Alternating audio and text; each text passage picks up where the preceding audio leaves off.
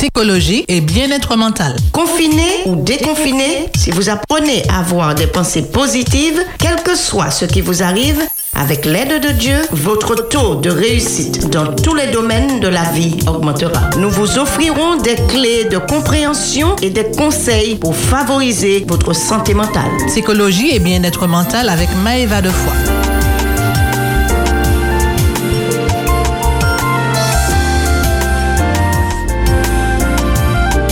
Salut, la résilience, rebondir et se reconstruire. C'est le thème de cet après-midi sur Espérance FM de 14h à 16h dans l'émission Psychologie et bien-être mental avec nos deux psys de choc. Salut Maëva. Salut Davis, Euh, ça va bien? Oui, ça va bien, merci. Ah là là là là là là, oui. Alors, euh, du coup, tu m'as devancé, Davis, tu m'as devancé. Je voulais faire une surprise et auditeurs après qu'il y avait l'invité là. Oh, Mais on t'a déjà, on t'a déjà annoncé depuis ce matin. Ah, Ah, ah ben oui, réveille-toi Maëva. non, mais je voulais annoncer. Donc oui, aujourd'hui, nous sommes heureux. Nous avons l'honneur donc d'avoir euh, avec nous Leila, Madame Leila Egoui, psychologue clinicienne en protection maternelle infantile. Bonjour Leila. Bonjour Maëva, bonjour Davis et bonjour aux auditeurs. Donc Davis, tu la connais, tu te rappelles, on a déjà fait une émission à- ou deux avec elle. Oui, c'était par téléphone. Voilà, et là, elle s'est déplacée. Donc vraiment, on tient vraiment à remercier Leila de s'être déplacée En plein confinement. En plus, exactement. Merci. Vous avez votre attestation, madame, police nationale. toujours, toujours, Davis. Et le masque. Je suis tout seul dans mon bureau, dans mon aquarium, pas de masque. Ah là là. j'étouffe Hein? Vous voulez m'étouffer Non, non, reste dans ton Attends, Je te laisse dans ton aquarium, franchement. Mais euh, comme tu viens de dire, euh, ben, on est reconfiné. on se retrouve là, reconfiné, alors que cette émission a commencé alors qu'on était confiné en mai. Et là, on est reconfiné et euh, c'est une horreur pour beaucoup. Comment tu t'es senti euh, Comment vous êtes senti hein, face à l'annonce de, ce- de cette mesure gouvernementale? J'aurais pu tomber de mon siège et avaler de travers mon, mon repas, mais euh, j'ai écouté euh, les détails. Et finalement, ce confinement euh, m'a paru beaucoup plus quand même léger que le précédent. Oui. Il n'y a qu'à regarder les, les routes, euh, la semaine, elles sont chargées. Oui. Alors pour ma part, je m'y attendais euh, déjà, j'avais anticipé. Donc Ah. ça m'a pas vraiment ébranlé. Et puis en plus, en réalité, je, suis- je ne suis pas confinée, je travaille. Mhm. Donc ce- ça change pas grand-chose à mon quotidien, dire. Ben, mais plus de sorties euh, le week-end, euh, plus de restos, plus de bars. Enfin, si vous allez au bar. On s'adapte en fait, on s'adapte. Euh, on, a- en espérant que ça ne dure pas trop longtemps. Trop longtemps, exactement. Perso, moi, ça m'a un peu embêté, surtout pour les autres, euh, quand je, je pense aux restaurateurs, euh, aux patrons ben, des bars, Des et etc. Voilà, des restos. Les bars que tu aimes tant, bien sûr. Non, bien bah-. Mais franchement, ça ça m'a ça m'a vraiment embêté pour eux. Et je me suis dit que, bon, pour moi, euh, comme dit Leïla, je travaille également. Euh, les écoles sont ouvertes, donc je continue d'aller dans les établissements. Mhm. Et j'ai pas mal de choses à faire chez moi. Donc, c'est pas grave. Je profite de ce temps pour le faire. Tu ne vas plus au bar, donc. Non, ah là là, j'aurais jamais dû dire T'as dit non. Elle a dit non. Ah, Davis, tu arrêtes. ah là là. Alors, comment renouer justement avec cette période encore hein, une fois traumatisante pour beaucoup que nous avons vécu de mars à mai 2020, sacrée année. hein. Euh, comment renouer avec ça, un cher auditeur Heureusement, nous sommes là avec vous pour vous aider à mieux apprendre, à vous comprendre et à vous découvrir durant toute cette période justement qui peut être euh, difficile à vivre. On est là également pour vous donner des pistes hein, pour mieux euh, gérer vos émotions et avancer sur la route du bien-être psychologique. Donc on a vu Davis, hein, petite, euh, comme d'habitude, petit examen. On a vu, on a parlé de quoi? Peur, colère, hein quoi encore ça, les différentes émotions primaires comme secondaires, Voilà. bien sûr. Uh-huh. Mhm. On a vu Madame Tristesse. On a parlé également de jalousie, qui est justement, comme tu as dit, une émotion secondaire. Donc tout ça, ce sont des émotions qu'on est censé, à- qu'on est censé apprendre à gérer. Euh, tout au long de notre vie pour cultiver des relations saines. Certains ont été victimes de maltraitance, d'injustice, mais nous avons vu avec notre fameux symbole de la chenille qui se transforme en papillon qu'il est possible de tirer un bénéfice durant cette période. En effet, il est important de se rappeler de ceci. Chaque être humain, quel que soit ce qu'il a vécu, est capable de le surmonter. Il suffit de trouver en lui et en Dieu les forces nécessaires pour y arriver. Car l'humain, Dieu a fait en sorte qu'il en soit doté. Et d'ailleurs, est-ce que c'est ce qu'on appelle la résilience? Ah, et justement, c'est le thème de notre émission aujourd'hui, la résilience. Alors Leïla, la résilience, c'est une conception aimée par beaucoup de chrétiens. Tout à fait. Ah oui, on aime parler de résilience, on entend ça dans beaucoup de prédications, dans les églises. Exactement. Tu en es témoin, oui? Il faut qu'on dise aux auditeurs qui pourront appeler tout à Ah oui, l'heure oui. Au 0596 608 742, donc vers euh, 15h15.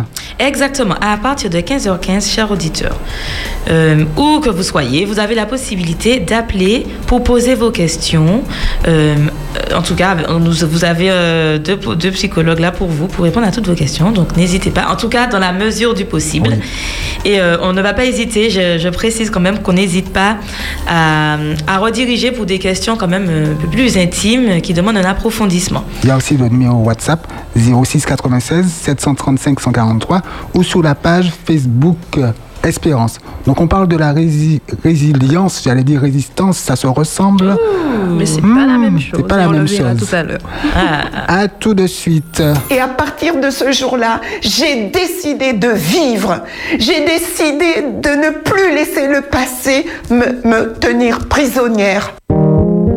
Psychologie et bien-être mental. Avec Maëva de Foix. sur Espérance FM. Que la résilience Nous parlons de foi, de croyance, de force, de caractère. Bref, beaucoup de composantes forment ce concept. Le terme de résilience, en fait, ça a été largement médiatisé. Hein, Lila, à la suite du livre, apparemment, Un merveilleux malheur. Et euh, ce terme a été, euh, pardon, ce livre a- avait été écrit par Boris Cyrulnik, qui en parle d'ailleurs largement. Euh, on peut le voir sur Internet. Vous, vous tapez Boris Cyrulnik. Vous avez des- également des vidéos de, de ses interventions sur la résilience. Et en fait, ça désigne quoi? C'est la capacité alors c'est ce que j'ai trouvé comme définition, qu'ont certains enfants à triompher, alors certains enfants ou certains adultes, hein, un individu, L'être humain, ouais. d'accord, à triompher des différents traumatismes qu'ils ont subis. Alors c'est vrai qu'on parle d'enfants parce que je crois que si, euh, Boris Cyrulnik a beaucoup parlé des enfants hein, qui ont vécu des, des traumatismes et des chocs. Et- Pendant la guerre, notamment, enfin après la guerre. ah, d'accord. Voilà. Pendant la guerre, il parle également des, des camps nazis, Mhm. etc. Donc, euh, voilà, ça peut être voilà, des guerres, euh, qu'ils ont subi également des deuils précoces, euh, qui ont subi de la maltraitance, de la violence sexuelle, etc. Ça, le mot résilience est aussi physique. D'ailleurs, c'est le premier, la première euh, définition qui existe dans le dictionnaire. hein. Il désigne l'aptitude d'un corps à résister à un choc. Euh, et appliqué aux sciences sociales, la capacité à réussir à vivre et à se développer positivement de manière socialement acceptable en dépit du stress ou d'une adversité qui comporte normalement le risque grave d'une issue négative. Donc euh, le succès de la notion de résilience tient à son message d'espoir. Selon Cyrulnik Boris, le malheur n'est pas une destinée, rien n'est irrémédiablement inscrit. On peut toujours s'en sortir. Quel beau message d'espoir, n'est-ce pas? Ah, Lila, franchement, ça, ça suscite en moi tout plein de questions. Et j'en ai tout plein pour toi. Donc j'espère bien que tu pourras répondre à toutes nos questions. J'espère aussi. Oui. en tout cas, première question.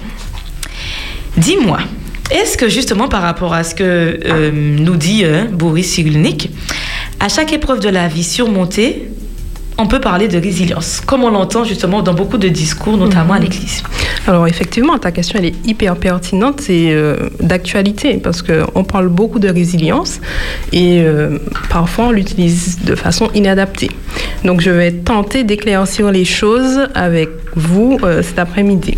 Je voulais quand même préciser avant de commencer à nos auditeurs que ce que je vais partager, c'est ce que j'ai effectivement appris euh, de façon théorique à travers des lectures, euh, des vidéos, etc. et aussi à travers ma pratique. Maintenant, j'invite à chacun d'écouter de s'approprier ce qui lui parle. Et s'il y a d'autres choses qui ne vous parlent pas forcément, vous n'êtes pas obligé d'y adhérer. Le but est de surtout euh, tirer les choses qui, euh, qui vont vous aider à avancer. Parce que je n'ai pas la science infuse, je suis ouverte encore à d'autres euh, possibilités pour discuter, mais c'est important que vous puissiez entendre et comprendre et vous, vous approprier les choses comme vous le sentez en fait. Vous n'êtes pas obligé d'adhérer à tout ce que je dirai. Alors, pour répondre à ta question, Maïva, la, réponse est non. Chaque épreuve qu'on passe, on ne peut pas forcément parler de résilience. Pourquoi? Parce que la résilience, elle est liée à un autre concept qui est le traumatisme, le psychotraumatisme. On ne peut pas parler de résilience sans psychotraumatisme en fait. Et qu'est-ce qu'un psychotraumatisme? Et je vais aussi éclaircir euh, le sujet parce que des fois on peut utiliser le mot traumatisme euh, de façon inadéquate. Même moi, parfois, dans le langage courant, quand on parle avec ses amis, sa famille, euh, on a rencontré quelque chose, on dit ça m'a traumatisé, mais en réalité, on n'est pas forcément traumatisé. Alors, il peut y avoir traumatisme si on est exposé à des événements potentiellement traumatiques ou encore des événements traumatogènes. C'est-à-dire, ce sont des événements qui peuvent créer le traumatisme, mais qui ne vont pas forcément créer un traumatisme. C'est-à-dire, euh, un accident, euh, euh, une agression, peut-être qu'on va se dire que si quelqu'un vit un accident ou une agression, il sera forcément traumatisé. Et pourtant, non, en fait. Ce sont des événements potentiellement traumatiques.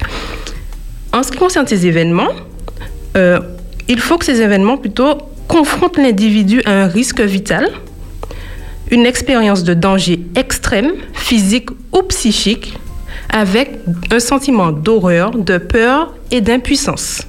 Tu veux dire, Leila, que si le prof fait une interro surprise, c'est pas réellement traumatisant ça, ça, dépendra de, de la personne, en fait. Parce que, bon, en tout cas, je suis de ceux et de celles qui pensent qu'on ne peut pas euh, vraiment classifier des types d'événements comme étant traumatogènes. Parce que nous sommes tous différents. Ça dépend de l'individu. Exactement. Ça dépend de l'individu, du contexte. Ça peut être très ébranlant pour quelqu'un, je pense. Ça peut être très ébranlant, mais d'ordre général, ce n'est pas traumatisant.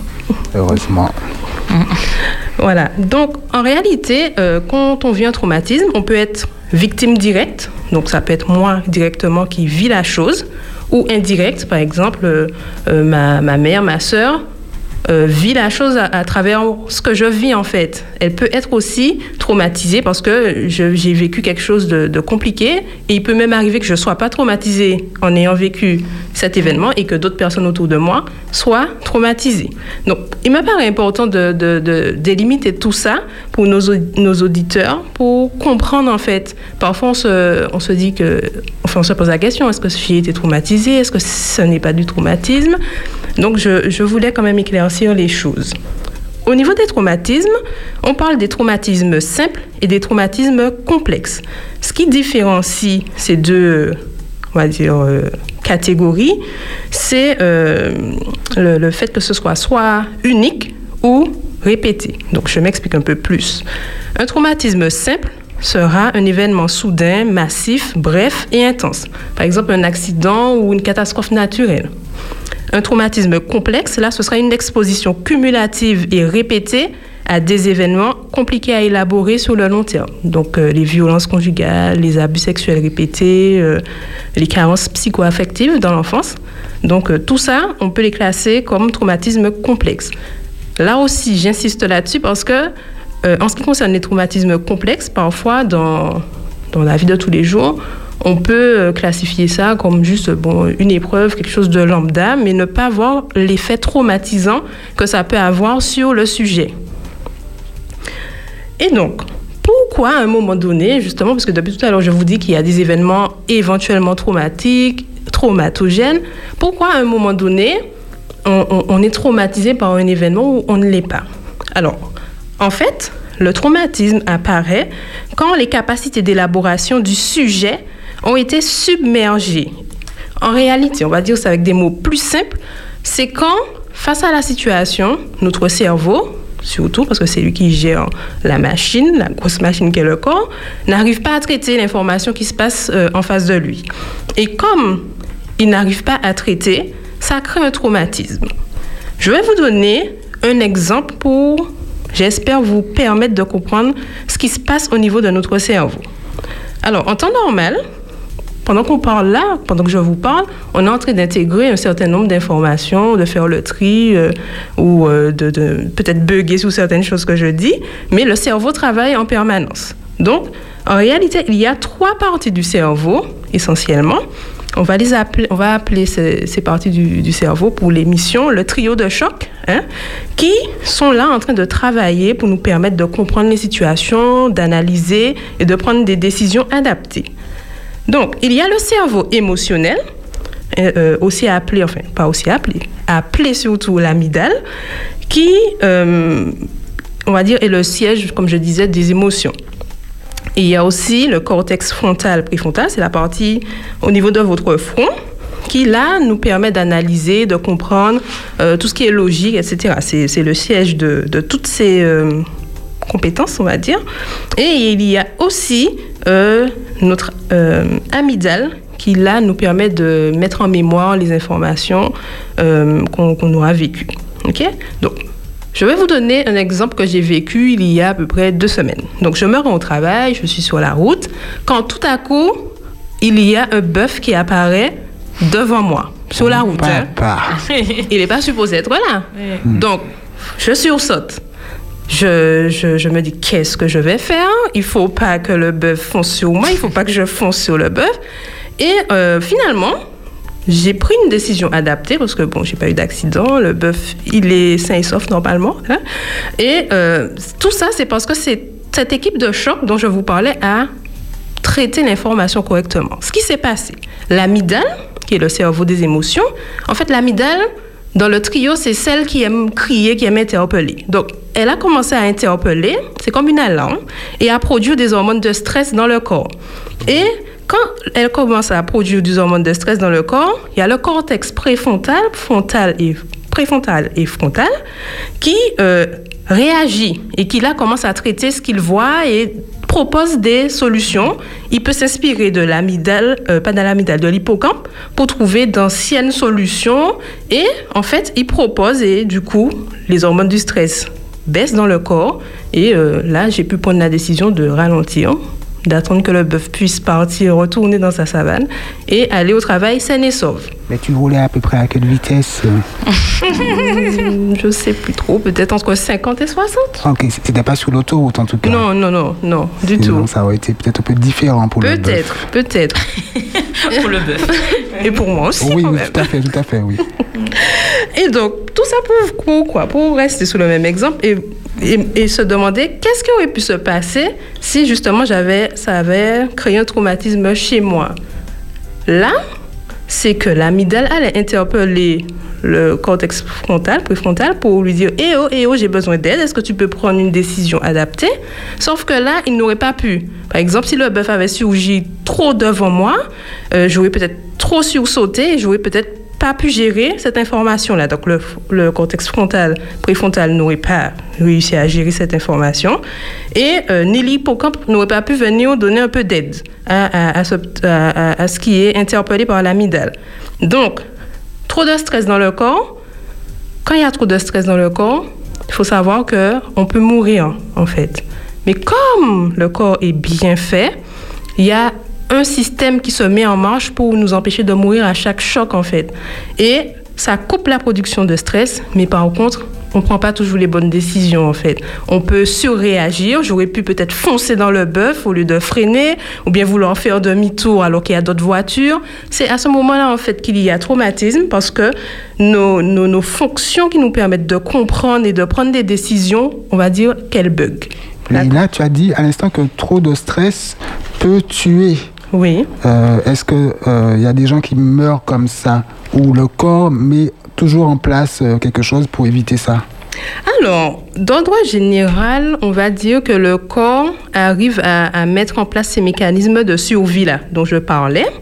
Mais il peut arriver malheureusement que certaines personnes meurent de stress. Il y a des personnes âgées qui, suite à un choc, enfin en tout cas j'ai déjà entendu ça dans mon entourage, elles sont mortes pas tout de suite, mais elles sont mortes d'une crise cardiaque parce qu'en fait quand il y a un certain euh, nombre de taux de- d'hormones de, stress, je sais plus si c'est la cortisol ou l'autre, j'ai un petit trou de mémoire, en fait ça atteint le cœur en fait, le système cardiovasculaire.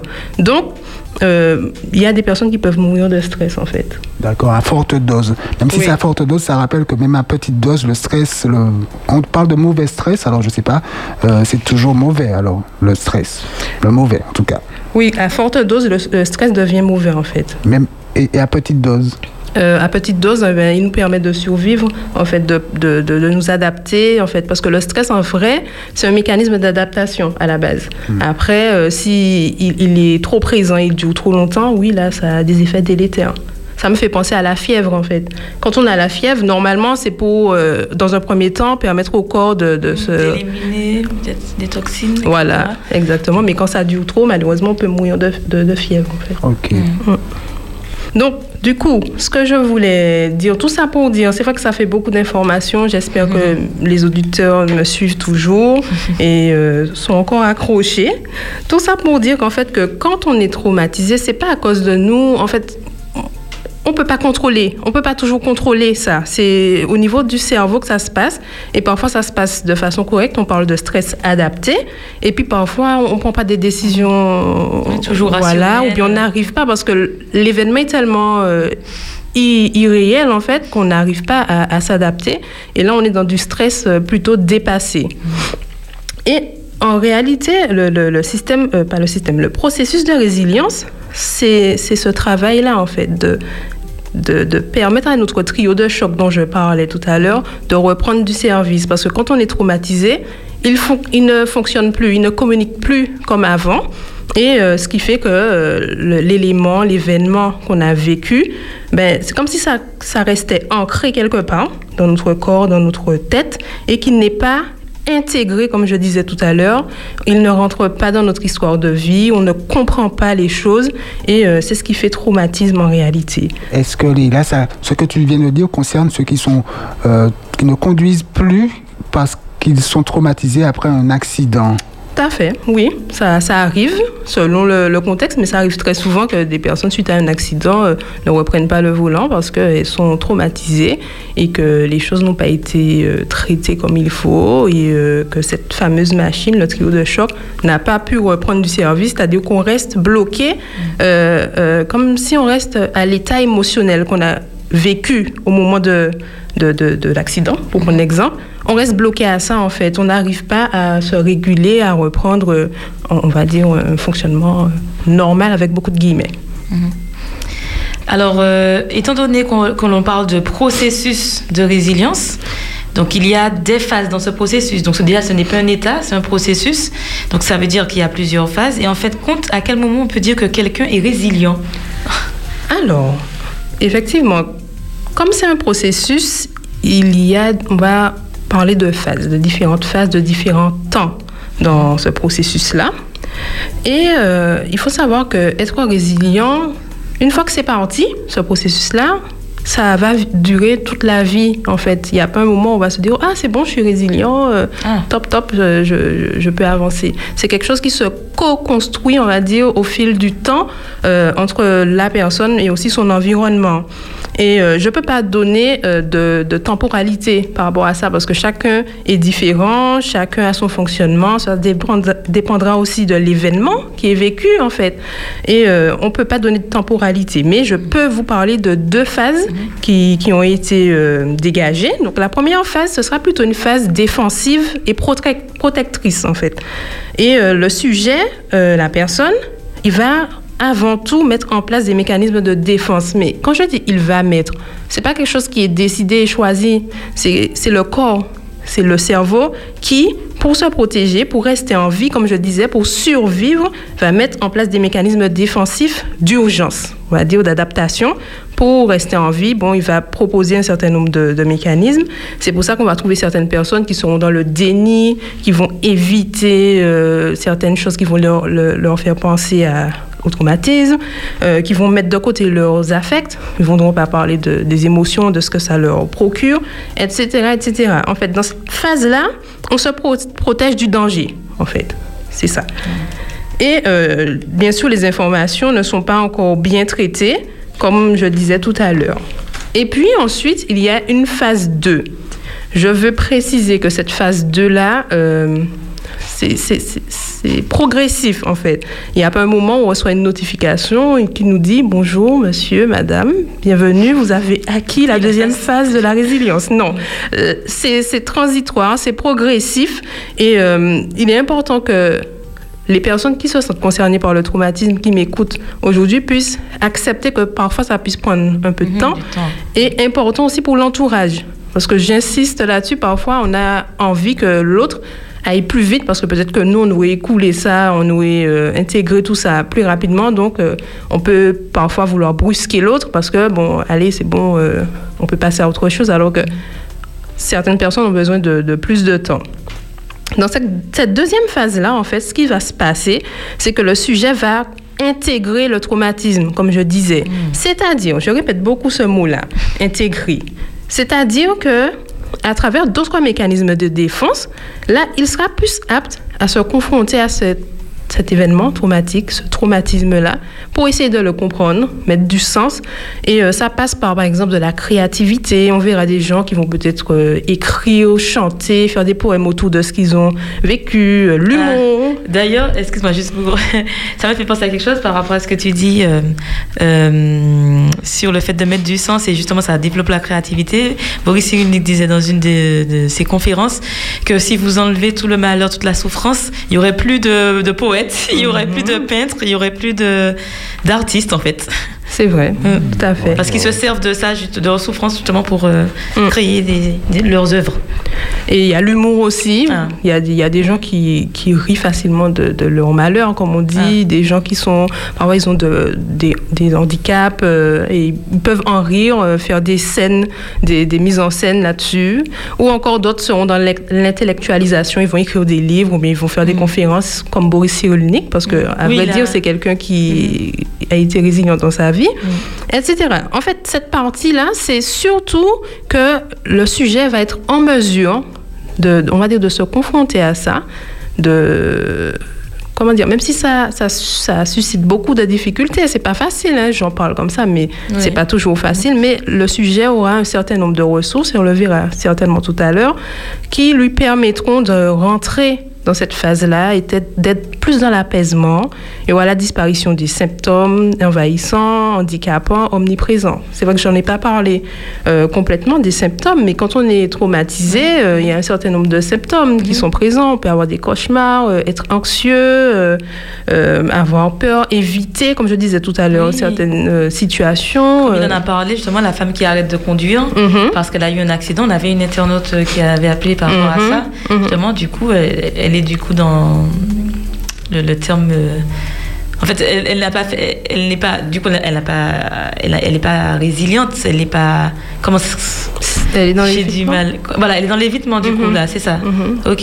Ouais. Pour le moment. Après, rien ne dit que oui. à un moment donné, elle sera, enfin, elle sera pas capable de pouvoir euh, reprendre le contrôle en fait en quelque voilà. part des choses et ne pas laisser le traumatisme en quelque part, d'autre part, euh, prendre le contrôle parce que on se rend compte que c'est ça, quand on est traumatisé, c'est comme si cet événement-là, cette chose qu'on a vécue, ou ces choses, eh ben, on ne vivait que par ça. Alors que devenir résilient, c'est ne pas oublier. Je prends un peu de, de, de je devance peut-être un petit peu tes questions, mais bon, c'est ne pas oublier, mais ne pas laisser ça prendre trop de place non plus dans, dans notre, dans notre quotidien. Donc, tu as parlé des symptômes. Est-ce que tu peux donner peut-être d'autres exemples? Donc, Les cauchemars des... Oui, les, les cauchemars. Euh, on peut aussi euh, sombrer dans la dépression. Mm -hmm. hein. euh, parfois, il y a des gens qui sont dépressifs. C'est parce qu'ils ont, ils ont subi des traumatismes. Donc, ah. parfois, on ne se rend pas forcément compte de ça. Mm -hmm. Mais quand on fouille un petit peu, on cherche un petit peu, on, on voit le lien avec des traumatismes, des troubles anxieux, des, des phobies parfois apparaissent suite à des, des traumatismes parce qu'il il y a cette angoisse qui est, qui est omniprésente. Donc je parlais des, des, des cauchemars, euh, aussi euh, il y a ce qu'on appelle la dissociation, mais c'est un grand mot qui explique que ce sentiment que certaines personnes peuvent avoir de ne plus être elles-mêmes en fait, d'être comme si elles sont anesthésiées, qu'elles ressentent plus les choses. euh, Elles sont hors de leur corps. voilà, Ouais. hors de leur corps, la dépersonnalisation. Ce sont plein de, de- de symptômes comme ça qui indiquent que la personne a, a subi un traumatisme, est traumatisée plutôt. On va faire Ah, ah ben oui, il est musicale. 14h30, euh, donc oui. En tout cas, merci déjà pour ces deux premières questions parce que j'en ai tout plein d'autres. Donc j'espère qu'en attendant, d'autres euh, auditeurs vont se joindre à nous. Et j'ai- ben, nous vous laissons apprécier euh, ce titre. Oui, Keith Staten, God is the strength of my heart. Dieu est la force de mon cœur. À tout de suite À sur tout de Espérance suite. FM. Psychologie et bien-être mental. Avec Maëva de Foix. Sur Espérance FM. All right, how many know that God is truly the strength? He's our help in the time of trouble. The times when we seem overwhelmed and we don't know which way to turn. We can run to the rock that is higher than I. Hallelujah. Come on.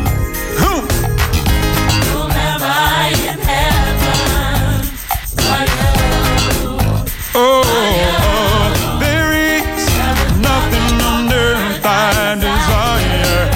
besides you. Oh, my heart and my strength, sometimes they fail. Yeah,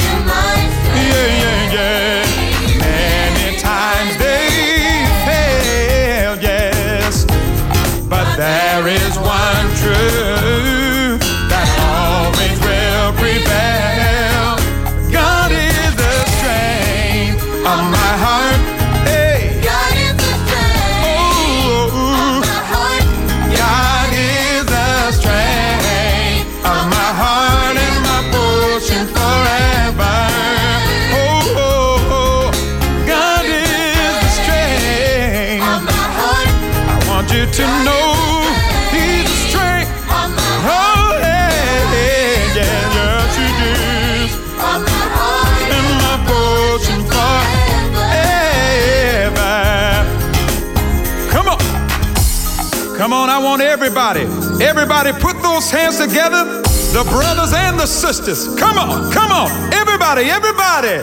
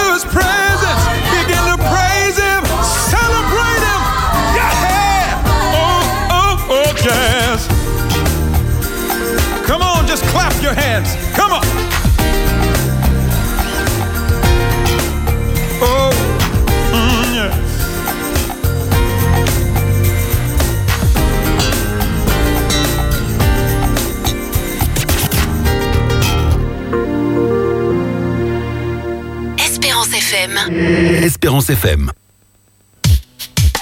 C'est psychologie et bien-être mental sur Espérance FM jusqu'à 16h. Tout à l'heure, tu pourras poser tes questions au 0596 608 742. Ce sera à partir de 15h15 environ. Tu peux poser tes questions également par message écrit sur WhatsApp 06 96 735 143 ou sur la page Facebook Espérance. Nous sommes avec Maëva Defoy, psychologue de l'éducation nationale, ainsi que Leila Egui, deux psy pour le prix d'un. Ah non. Pour le prix d'une, plutôt. Pour le prix de deux, Ah oui, chacune, de- Bon. chacune sa valeur, chaque- la complémentarité et tout. Voilà. Très Amen. bien, très bien, très bien. D'ailleurs, on a appris tout plein de choses. Pas vrai, David? J'espère que tu prends des notes. Où est ton cahier? Moi, il est là, il est là devant moi, cahier. il est là. Ah, super, parce que je vais te poser des questions la prochaine fois. Oh, papé. Ah, on va connaître moi. Euh, donc on a vu, voilà, donc on a parlé de, des épreuves euh, de la vie. Euh, et là, tu nous as parlé de processus de résilience également. tu, tu nous as bien dit qu'est-ce que c'était qu'un traumatisme. Et tu nous as fait aussi euh, l'explication euh, avec justement toute la- l'activité neuronale, euh, toutes les parties du cerveau qui existent et qui travaillent justement pour nous permettre de gérer nos émotions, gérer le traumatisme, gérer le sieste, euh, pardon, le, le stress. Oula, Ah ouais, moi, ouais. Un petit peu fatigué. Gérer le stress ou pas d'ailleurs. Avec euh, c'est l'exemple du bœuf rencontré sur la route. Oh oui. Et puis des phases qui existent justement pour euh, se construire et euh, développer ce processus de résilience qui prend toute la vie. hein. Exactement. Alors euh, avant, alors j'ai d'autres questions, mais est-ce que tu as d'autres choses à ajouter par rapport à ce que tu nous as dit? Alors justement, par rapport à ce que tu viens de dire, euh, il est important de savoir et euh, de comprendre que c'est un processus, donc ça dure toute la vie, comme ça peut s'arrêter aussi, parce que Ah. si on est confronté à peut-être un autre événement qu'on n'arrive pas à, à intégrer, à gérer, eh ben, ce, ce processus-là peut peut-être euh, s'arrêter. Ou bien les ressources qu'on avait, peut-être qu'elles disparaissent, eh ben, on n'arrive pas à continuer. Ou euh, on peut avancer et puis un petit peu reculer. Ça peut monter et Ah, puis ça peut aussi descendre. Les choses ne sont pas linéaires. Et chez, chez l'être humain, c'est assez euh, caractéristique. Généralement, même le développement, notre développement, les choses ne sont pas forcément linéaires, euh, même si on a des, des, comment dire, des repères. Mais euh, les choses ne sont pas forcément, ne s'emboîtent pas forcément euh, l'une après l'autre, quoi. Leïla, avant de poursuivre avec les magnifiques questions de Maïva, est-ce qu'il y a des épreuves, euh, viol, accident, infidélité, agression ou autres, qui sont tellement énormes que c'est impossible de faire preuve de résilience. Parfois, les victimes peuvent avoir l'impression qu'elles ne pourront jamais euh, s'en surmonter.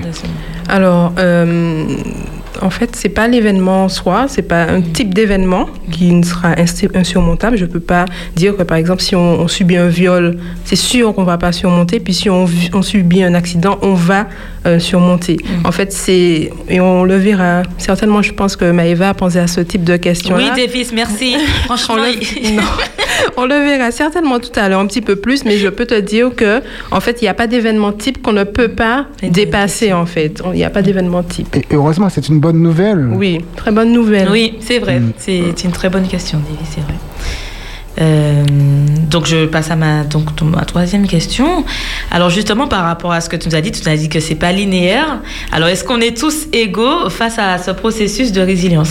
Alors la réponse est non et en fait Davis, cette question va me permettre de, de, de répondre et de d'être un petit peu plus, voilà, de compléter puis être un petit peu plus, euh, aller un petit peu plus dans, dans les détails, on va dire. Donc, non, nous ne sommes pas tous égaux face au processus de résilience, on va dire ça comme ça, mais on a tous cette capacité à être résilient. Donc, il faut faire la différence. Pourquoi je dis ça? C'est parce que nous sommes déjà, d'une part, tous différents. hein. On a tous un développement différent. On n'a pas la même histoire. On n'a pas le même vécu. Déjà, ça, c'est déjà un élément euh, majeur, même dans la vie de tous les jours. Et euh, aussi, on n'a pas les mêmes ressources. Et c'est ce qui va faire la différence en réalité. Et on parle de ressources ou encore des facteurs de protection de chacun.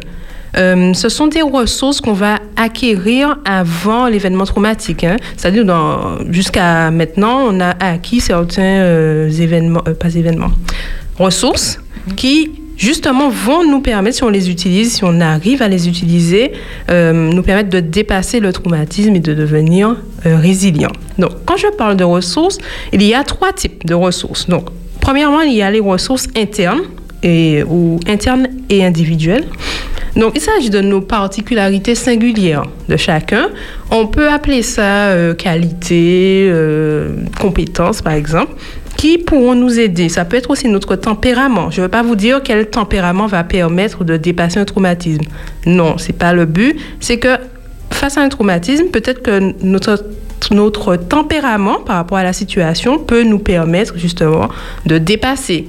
Mais il n'y a pas un, un tempérament type encore qui va permettre de dépasser un traumatisme. Notre personnalité, par exemple, si je suis créative ou bien j'ai de l'humour, je suis quelqu'un de sportif, euh, c'est plein de choses comme ça. Comme Maïva. Tout à fait.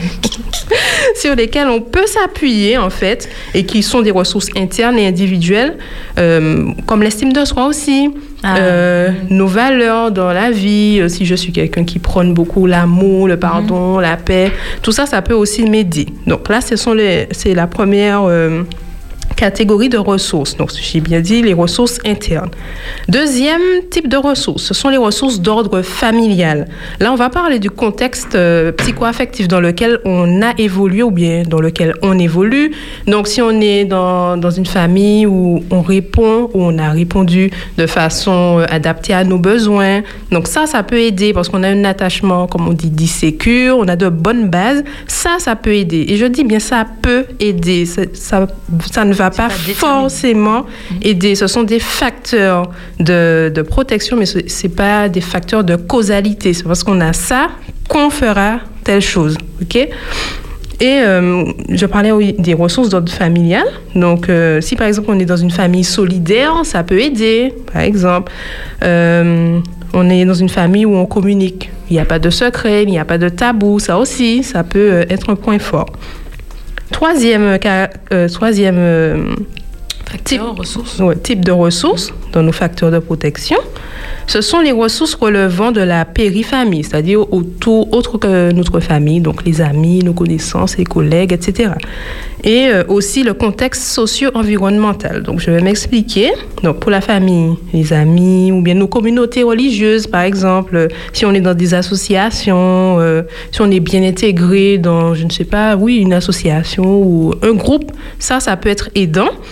Euh, le religieux, comme je disais, une communauté, communauté religieuse, la foi. Et euh, aussi, ça peut être aussi nos idéologies, euh, la- notre philosophie de vie. Par exemple, quelqu'un qui a un certain nombre de valeurs, comme je disais, euh, ou bien quelqu'un qui va s'appuyer. Il y a des gens qui parlent comme ça sur le karma. Ils vont dire bon, c'est le karma, c'est ainsi que la vie est faite. Ça, en fait, croyances. Voilà, les croyances, c'est ça, exactement, peuvent aider. Euh, peuvent être des facteurs de protection quand on sera, confronté à cet événement euh, traumatique-là. Mais dans la vie de tous les jours, ce sont des ressources importantes pour chacun. Et quand je parlais de l'appui socio-environnemental, je parlais, on va dire, de la culture dans laquelle on baigne. Ça aussi, ça peut être aidant selon la situation, ou ça peut être un petit peu, euh, on va dire, être un facteur de vulnérabilité. Je vais prendre un exemple.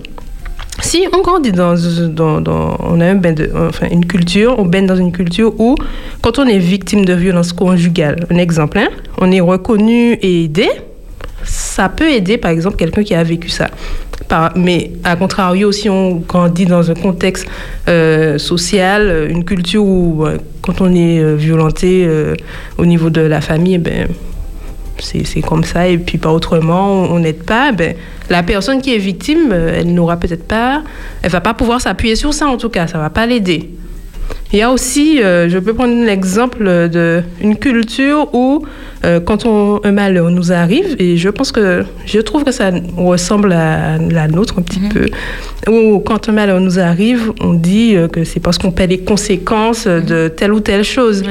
Et c'est pas, parfois, ça peut ne pas être aidant dans le processus de résilience. Parce que si on, on a un malheur et puis on se dit, ah ouais, mais si ça m'arrive, c'est sans doute que j'ai fait quelque chose, il faut que je trouve quelles conséquences que je suis en train de payer là, ça n'aide pas forcément à avancer. Alors que si on est dans un autre contexte euh, social, culturel, euh, ça, et qu'on dit que bon, un malheur, bon, ça arrive euh, à quiconque ou peu importe la personne, ça peut aider à se dégager de peut-être cette culpabilité-là, par exemple. Alors, j'ai parlé des facteurs de protection, mais il y a des facteurs de vulnéra- vulnérabilité euh, dont on parle assez souvent en matière de résilience qui sont l'attachement en fait comme je parlais ce dont je disais ce dont je parlais tout à l'heure.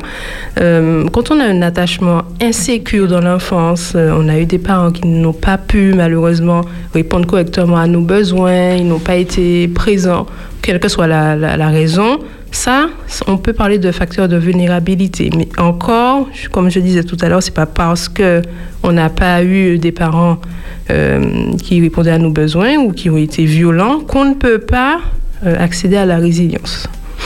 Et euh, en fait, ce que je voulais expliquer à travers ça, c'est que à travers nos facteurs de protection et nos facteurs de vulnérabilité, on pourra créer, on va dire, une sorte de mix, mais sans, réfléchir, on, on prend pas, on pioche pas à droite à gauche et puis on se dit, bon, à partir de ça, je vais être résilient. Mais c'est à partir de tous ces, toutes ces ressources-là qu'on peut démarrer ou pas le, le processus de résilience.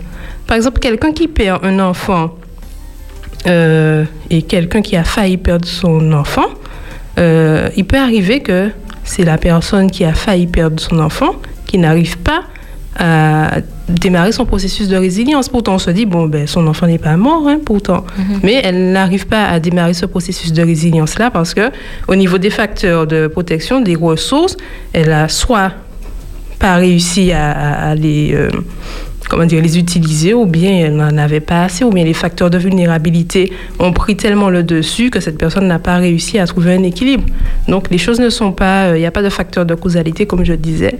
Ce sera euh, le, sujet et puis son environnement qui, euh, normalement, si tout se passe bien, pourront faire démarrer euh, ce, ce- ce processus de résilience. Mhm. Alors, euh, du coup, donc, euh, tu as parlé du coup des facteurs de résilience.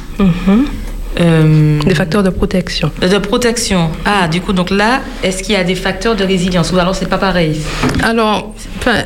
Oui, excusez-moi, c'est vrai que je n'étais pas bien devant le micro. Voilà. Est-ce que facteur de résilience et facteur de protection, c'est la même chose? Alors, c'est pas complètement la même chose. En fait, je vais m'expliquer. J'espère que, j'espère que ça va permettre d'éclaircir les choses.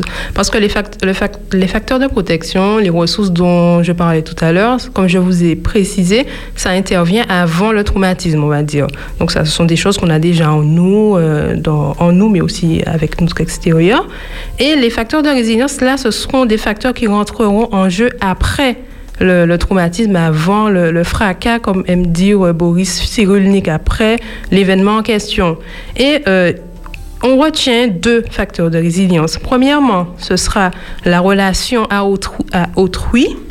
et deuxièmement, le sens ou la création de sens qu'on fera euh, de l'événement. Donc, premièrement, premier, fa- premier facteur de, de résilience, euh, la relation à autrui, ce que ça va ramener, c'est le soutien social dont a besoin l'être humain, le soutien affectif en fait, surtout, et le soutien et puis la sécurisation affective parce que bien souvent quand on est traumatisé au niveau affectif, émotionnel, mhm. on est fragilisé. Donc avoir du soutien d'autres personnes, ça, ça aide déjà. Ça permet à la personne, comme je disais tout à l'heure au début, il me semble, euh, de commencer à se décentrer de ce traumatisme-là. Quand on rentre en relation avec d'autres personnes, là on est en interaction, on peut commencer à parler, à s'exprimer autour du traumatisme et euh, ça crée cette sécurisation affective. Mais je voudrais bien souligner que c'est pas en relation avec n'importe qui, parce que euh, il y a des personnes qui malheureusement ne seront pas mmh, aidantes. Parfois, on, veut bien faire, mais on ne l'est pas toujours. Et euh, on parle notamment de tuteurs de résilience. Ces personnes-là qui vont soutenir, aider euh, la personne dans, dans ce traumatisme, l'accompagner tout au long de ce processus, ou bien même un moment du processus. Ça peut être une rencontre avec quelqu'un fortuite, un professeur, un éducateur peu importe la personne, qui va renvoyer quelque chose de positif à, la personne concernée et qui va lui donner envie, on va dire ça comme ça, de, dépasser les choses, va l'accompagner, l'aider. Et euh, un tuteur de résilience, c'est toute personne qui, par son attitude, son comportement, facilite le processus de résilience. Donc, il va aider le sujet à supporter et dépasser ses souffrances par l'aide, l'accompagnement, l'écoute, et, ou juste, comme je vous disais, l'image seulement qu'on peut renvoyer à cette personne, en fait. Parce que si. Parfois, je vais prendre l'exemple. Quand on est à l'école, euh, on peut avoir un maître, une maîtresse, un professeur qui nous renvoie quelque chose. Euh, on a envie d'être comme cette personne-là, on va dire. Et ça, ça peut donner un, un, goût et créer ce rebond, le fameux rebond. Se dire, mais j'ai envie de faire ça, je peux faire ça. Et, et à ce moment, cette personne-là va tirer dans ses ressources pour avancer avec l'aide de cette personne ou bien juste grâce à l'image que cette personne lui renvoie en fait. Et euh, en réalité, c'est une étape qui peut être extrêmement difficile, il faut le reconnaître. Euh, j'en parle comme ça de façon euh, très aisée, mais en pratique, c'est, ce n'est pas facile parce que là, dans cette étape-là, en fait, de, de, résilience, grâce au facteur de résilience, le sujet va sortir, tenter de sortir de ces émotions très désagréables qu'il ressent. Parce que souvent, il y a de la honte, de la culpabilité, de la tristesse, de la colère, toutes ces choses qui prennent beaucoup de place. Et euh, pour pouvoir les réguler, gérer tout ça, ça demande beaucoup parce qu'il faut se reconfronter à l'événement, à ce que ça nous a euh, créé, et ce n'est pas évident. En gros, euh, il est important de ne pas s'isoler et euh, d'avoir du monde pour pouvoir nous aider. Et il y a une autre chose qui peut aider quand la personne est en mesure de le faire, c'est de soi-même en fait aider d'autres personnes. Ça aussi, ça aide. De, ça aide la personne dans son estime à elle-même, dans, dans, le fait de se sentir vivante et utile en fait. Mhm. Donc, le, le fait d'être en, relation à autrui, c'est une bonne base pour... Euh, euh, démarrer ce processus de Il ne faut pas s'isoler, quoi. Voilà, il ne faut pas s'isoler. C'est important. Mm. là, une petite question. Donc, euh, euh, ne pas s'isoler, aider d'autres personnes, ça permet d'oublier son propre traumatisme. Donc, est-ce que, en fait, on pourrait dire que le secret pour la résilience, c'est ne plus penser à son mal, mais c'est pas toujours évident. Alors, ce sera pas le but ne sera pas d'oublier ce traumatisme mm-hmm. justement, mais d'en faire quelque chose d'utile, de positif, on va dire ça comme ça en fait, d'utiliser de, cette situation, cet événement pour euh, des retombées positives pour soi, déjà d'abord, et pour les autres, en fait. Mm-hmm. Donc, utiliser, par exemple, je vais prendre l'exemple de personnes qui vont euh, créer des associations, mm-hmm. euh, qui vont aider d'autres personnes violées, d'autres personnes qui ont perdu des enfants tragiquement, etc., etc. Donc, ce sera dans ce sens-là, s'investir dans des missions humanitaires, des choses comme ça, peuvent aider la personne à, en fait, se décentrer de son propre malheur. Non pas l'oublier, mais se décentrer. Ça fait, pas, ça fait ça fait référence au deuxième facteur, hein. au deuxième facteur, pardon, c'est-à-dire celui d'en faire sens. Mhm. Ça m'appelle une citation il n'y a pas d'un meilleur médecin que celui qui est malade. voilà, je sais pas, j'ai vu ça.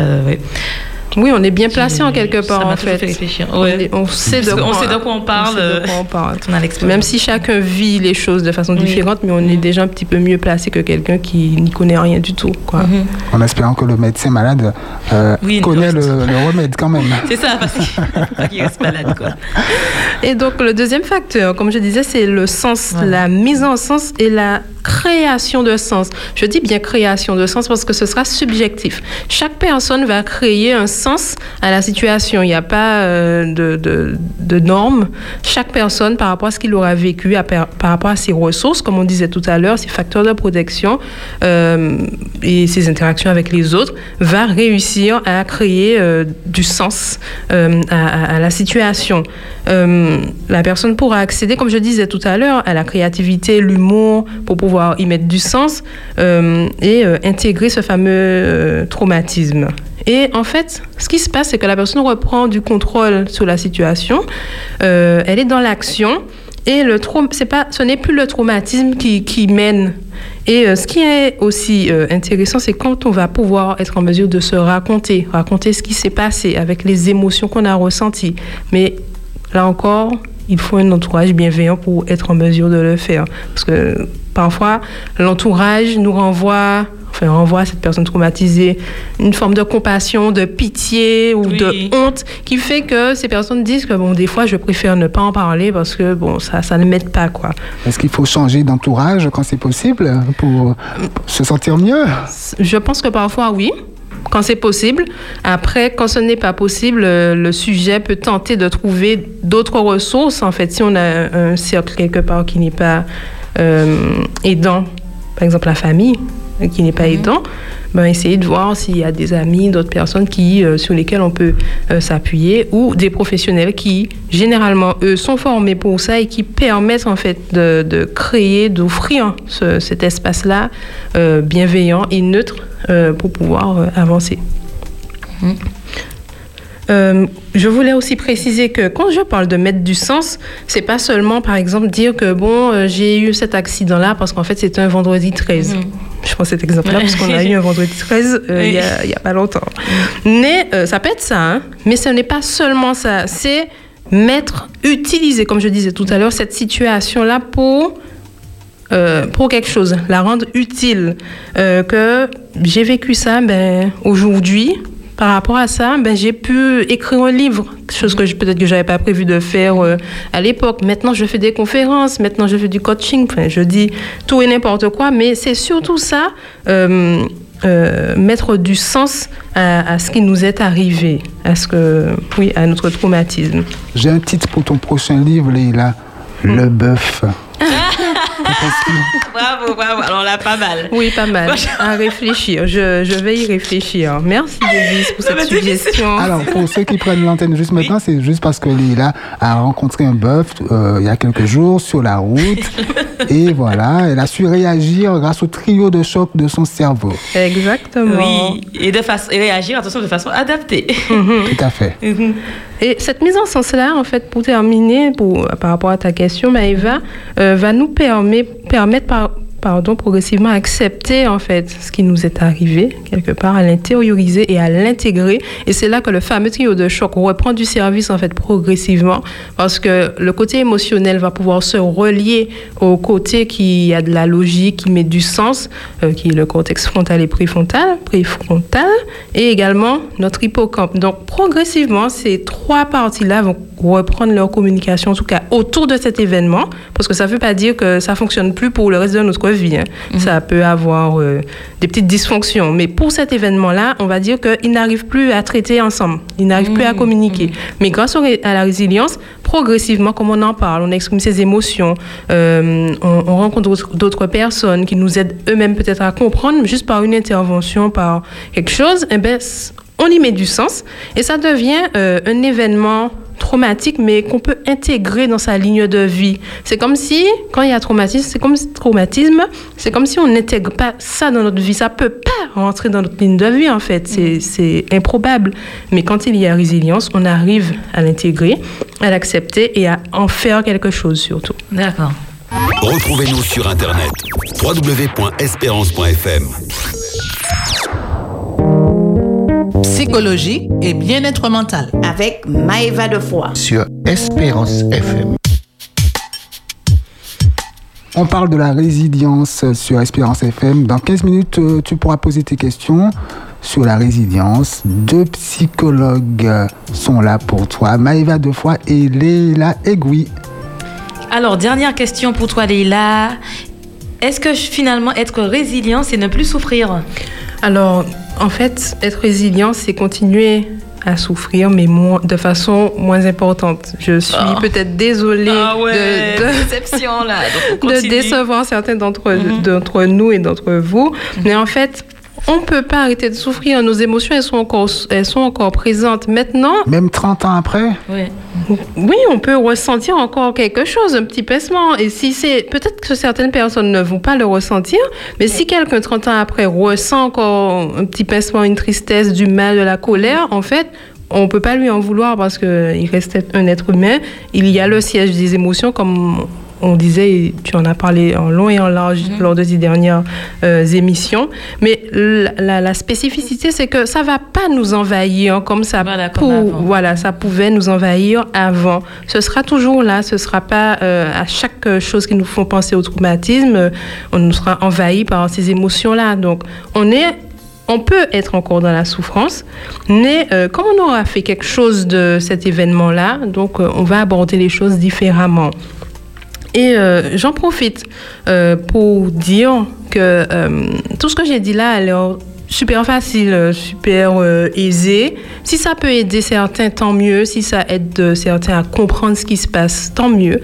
Toutefois, je voulais quand même rappeler qu'il y a des professionnels qui sont formés pour et euh, qui savent en fait en quoi consiste le traumatisme, la résilience et qui sont là pour pouvoir vous aider, vous aider à peut-être vous confronter à cette douleur-là que vous n'arrivez pas à, à faire seul, pour vous permettre d'aller la regarder, cette plaie qui parfois c'est compliqué hein, d'aller euh, regarder une plaie qui est tellement affreuse, mais Souvent, il est nécessaire de la regarder. Je parle d'une vraie plaie.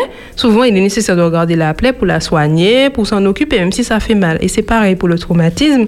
Si vous en, en ressentez le besoin, n'hésitez pas à recourir à un professionnel qui va vous aider, vous accompagner, vous, comment dire, aider à ressentir cette souffrance-là pour ensuite permettre qu'elle soit moins, voilà, moins importante et aller vers la cicatrisation et une reconstruction. Mhm. Eh bien, merci beaucoup, hein, Leïla, d'avoir répondu à toutes mes questions.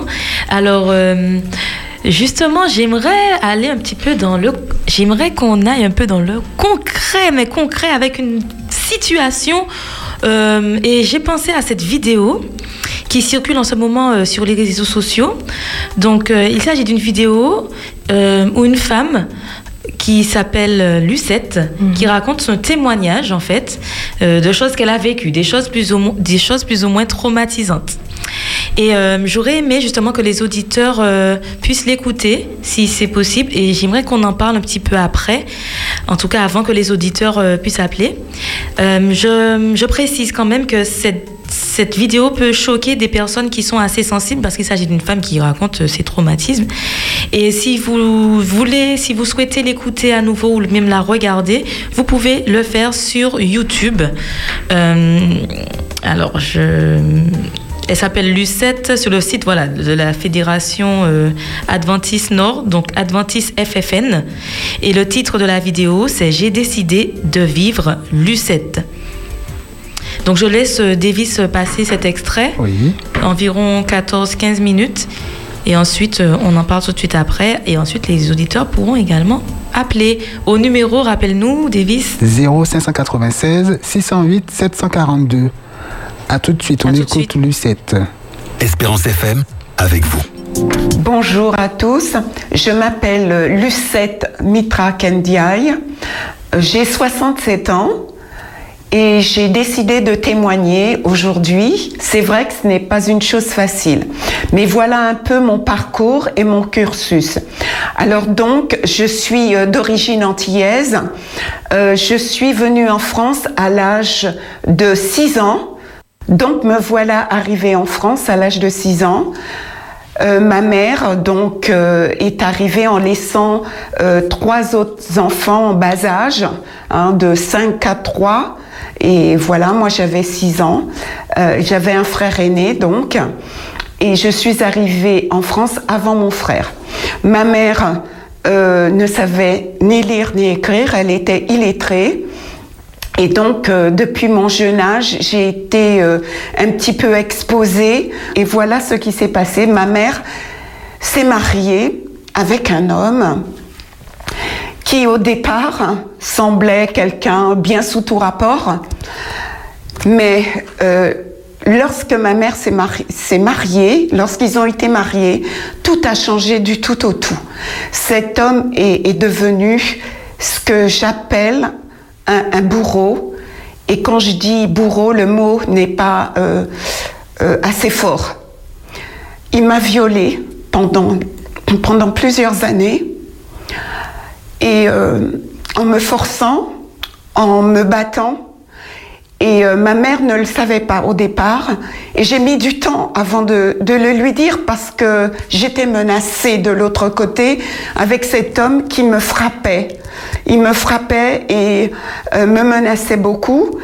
Et euh, lorsque j'ai eu le courage de le dire à ma mère, ma mère m'a amené voir des, gynécologues ce qui m'a, m'a encore plus traumatisé qu'autre chose. Vous imaginez, là j'avais 13 euh, ans, et à 13 ans, euh, subir ce que j'ai, non seulement le viol, mais c'était comme un autre viol.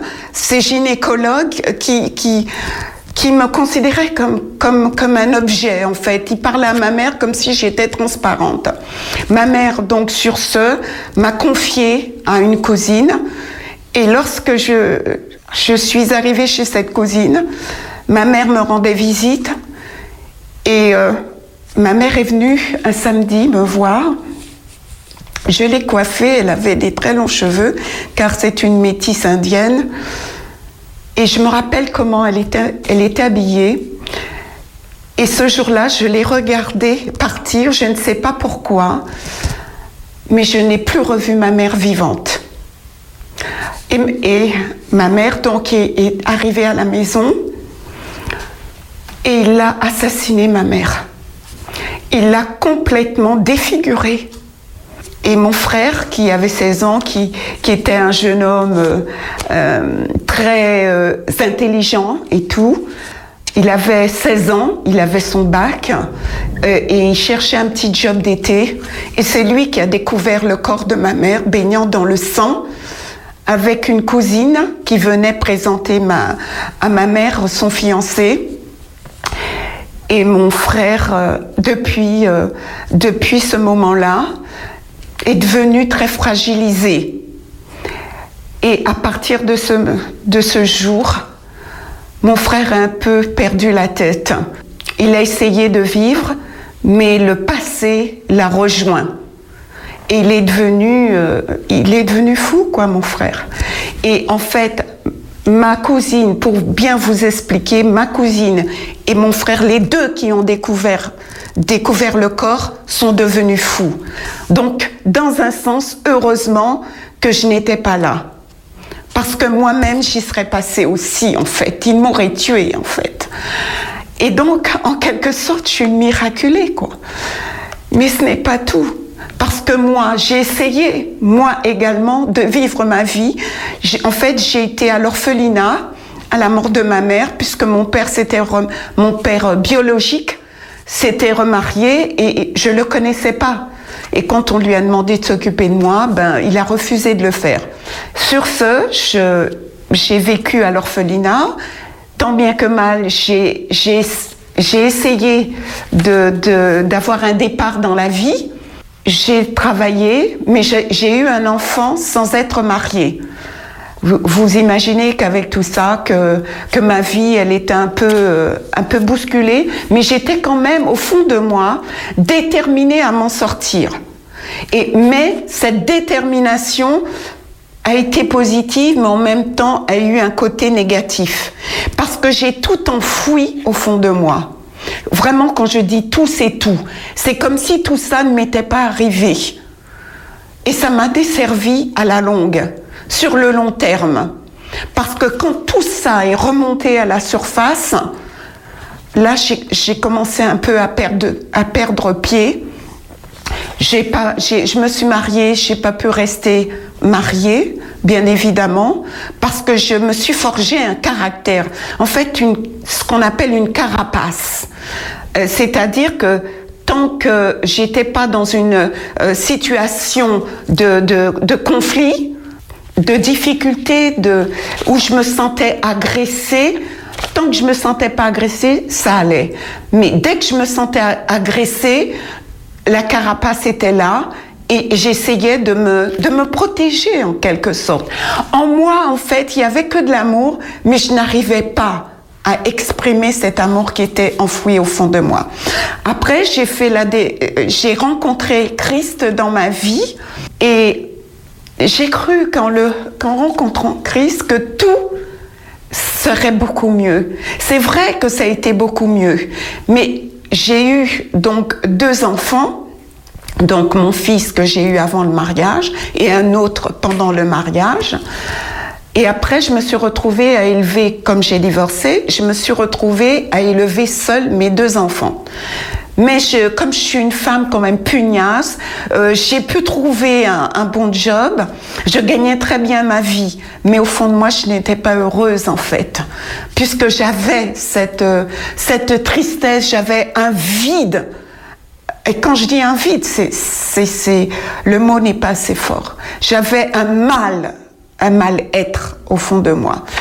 Et ce qui s'est produit, donc j'ai rencontré Christ et euh, j'ai même été animatrice de l'école du sabbat.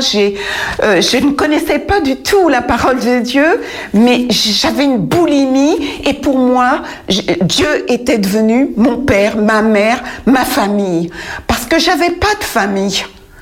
Et, quand j'étais à l'orphelinat, euh, je lisais beaucoup et je m'inventais une famille d'après ce que je lisais. Mais quand j'ai découvert Christ, je l'entendais qui me disait Je t'aime, je t'aime d'un amour éternel. Parce que j'avais une mésestime de moi. Je me sentais avilie déjà par ce viol. Donc, euh, euh, je ne m'aimais pas, en fait. Et lui, dans sa parole, j'ai découvert des versets qui m'ont, qui m'ont relevé, qui m'ont soutenu. Je t'aime donc d'un amour éternel. Tu es ma plus grande joie j'ai pour toi un transport d'allégresse. Et c'est ça qui m'a aidé à vivre jusqu'au jour, parce que moi j'ai toujours caché à mes enfants que ma mère avait été assassinée. Donc je vivais dans un mensonge perpétuel. J'ai inventé une histoire. C'est dur de dire à des enfants de 6 ans, de, de 8 ans, de 10 ans que, que leur grand-mère a été assassinée, que j'ai été violée. Donc je vivais dans un mensonge perpétuel. Et donc, euh, j'essayais quand même de, de mettre de la joie dans la vie de mes enfants jusqu'au jour où mon fils, euh, mon fils le, plus jeune, a raté son bac. Et là, la vie est devenue un enfer pour moi, car il a eu ce qu'on appelle, ça c'est enfoui dans chacun d'entre nous, mais ça s'exprime ou pas. Et pour mon fils, ça s'est exprimé et il, a eu ce qu'on appelle une bouffée délirante. Donc, c'est de la schizophrénie. Et là, j'ai eu peur pour ma vie. Et pour faire court, il s'est suicidé. Donc, vous voyez ce parcours violé, mère assassinée, mon frère qui est devenu fou, mon fils qui s'est suicidé. C'est quelque chose. Comment comment peut-on vivre avec ce parcours? Mais je me suis appuyée sur la parole de Dieu et je vous, je vous lis euh, ce verset que je connais par cœur, mais je commence à être un peu émue. Donc il disait, ne crains rien, car je suis avec toi. Ne promène pas des regards inquiets. Car je suis l'Éternel, ton Dieu, je te fortifie, je viens à ton secours et je te soutiens de ma droite triomphante. Et je me suis saisie de cette parole-là et c'est ça qui m'a aidé à vivre. Mais mon fils aîné est revenu vivre à la maison parce qu'il ne pouvait pas supporter de, de vivre sans son frère. Et il a été en dépression pendant 15 ans. Moi, j'ai mis 4 ans pour me remettre du décès de mon, de mon fils. Et, je devais supporter la souffrance de mon fils aîné pendant 15 ans. Hein, et, ça fait quoi? À peine deux ans qu'il se relève de cela. Donc vous imaginez ma, ma souffrance. Mais à un moment, je disais à Dieu, euh, ôte mon cœur de pierre et mets-y un cœur de chair afin que je puisse obéir à tes commandements. Car euh, euh, j'avais beaucoup d'amour, mais quand je me sentais, comme je vous le disais tout à l'heure, en situation d'agressivité, je l'exprimais par des paroles un peu, un peu, un peu dures. Et je ne voulais pas de ça puisque je suis une enfant de Dieu. Et Dieu, il est amour, donc je voulais être amour. Et, et quand on, on lui, le lui demande, il le fait. Je lui ai demandé de déraciner en moi tout ce qui était enfoui. Et quand ça commençait à sortir, ça a été très difficile pour moi. Et voilà l'autre verset qui vraiment euh, m'a aidé a été une vraie thérapie pour moi, qui disait dans Ésaïe 43, 18, 19, qui dit, ne pensez plus aux événements passés et ne considérez plus ce qui est ancien. Voici, je vais faire une chose nouvelle sur le point d'arriver. Ne la connaîtrez-vous pas? Je mettrai un chemin dans le désert et des fleuves dans la solitude. Alors voilà comment je me suis approprié ce verset. Lucette, ne pense plus aux événements passés, au viol, à l'assassinat de ta mère, de ton, de ton fils. Ne considère plus ce qui est ancien. Va de l'avant. Voici, je vais faire une chose nouvelle dans ta vie. Sur le point d'arriver, ne veux-tu pas la connaître? Et je mettrai un désert, dans un chemin dans ton désert et des fleuves dans ta solitude. Et je me suis appropriée et à partir de ce jour-là, j'ai décidé de vivre. J'ai décidé de ne plus laisser le passé me, me tenir prisonnière. Car maintenant, par la grâce de Dieu, j'ai la paix je suis en paix, j'ai pu en parler à mon fils et, à ma famille. Et ce confinement a été un confinement avec le Saint-Esprit et un déconfinement avec le monde. Et j'ai commencé une quête d'écriture que, ben, si vous voulez savoir vraiment rentrer en profondeur de ces témoignages, ben, je, dans peut-être d'ici quelques mois, ce livre, ma biographie que j'ai écrit, euh, ma chrysalide en quelque sorte, de la petite chenille que j'étais, est devenue, et en tout cas est en train de devenir un beau, un beau papillon pour le Seigneur et pour vous tous. C'est la raison pour laquelle j'ai témoigné, car ce que Dieu a dit est vrai. Il est le prince de la paix et il a mis la paix dans mon cœur. Ce qu'il a fait pour moi, je souhaite qu'il le fasse pour vous tous. J'ai décidé de vivre, c'était le témoignage bouleversant mais inspirant de Lucette. À voir ou à revoir sur la chaîne YouTube Adventiste FFN. Et on a diffusé ce témoignage pour illustrer le thème La résilience, rebondir et se reconstruire. Tu écoutes Psychologie et bien-être mental sur Espérance FM. Psychologie et bien-être mental. Avec Maëva Defoy. Sur Espérance FM. Maëva Defoy et Leila Egoui aujourd'hui. Et c'est le moment pour les auditeurs pour poser des questions sur la résilience, questions ou témoignages hein, au 0596 608 742 ou bien par message sur WhatsApp 06 96 735 143. L'idéal c'est d'appeler hein, pour pouvoir euh, dialoguer. Mhm. En effet, c'est mieux. Alors, euh, Alors Leïla, qu'as-tu pensé de cette vidéo qui pour moi illustre parfaitement ce thème, euh, la résilience, euh, rebondir et se reconstruire? Déjà moi, en tout cas, quand j'ai entendu ce témoignage pour la première fois, euh, j'ai vu que cette femme, elle a quand même subi plusieurs traumatismes. Alors j'en ai écrit trois, mais en réécoutant, j'ai l'impression qu'il y en a plus. Alors bon, tu, me diras, tu, me diras en tout cas ce que tu en penses. Mais moi, je retiens les viols subis par son beau-père. Et en plus, elle parle de second viol, par, enfin, entre guillemets, hein, par les gynécologues, la mort de sa mère, le, le suicide de son fils. Et puis, Mort de sa mère très affreuse. oui, assassiné. Assassinat, ouais. Voilà, assassinat. Assassinat, hein. ouais. Oui, c'est vrai, l'assassinat de sa mère. Alors j'ai vu qu'elle parle aussi du fait que son frère soit euh, soit devenu fou en fait. Le suicide de son fils, du coup ça en fait quatre. Mais bon. Et euh, malgré ça, malgré tout, elle continue de se battre. Elle continue de continuer. elle continue à vivre sa vie, pardon. Et elle dit même qu'elle s'est forgée une carapace. Alors voilà, est-ce qu'elle a été résiliente?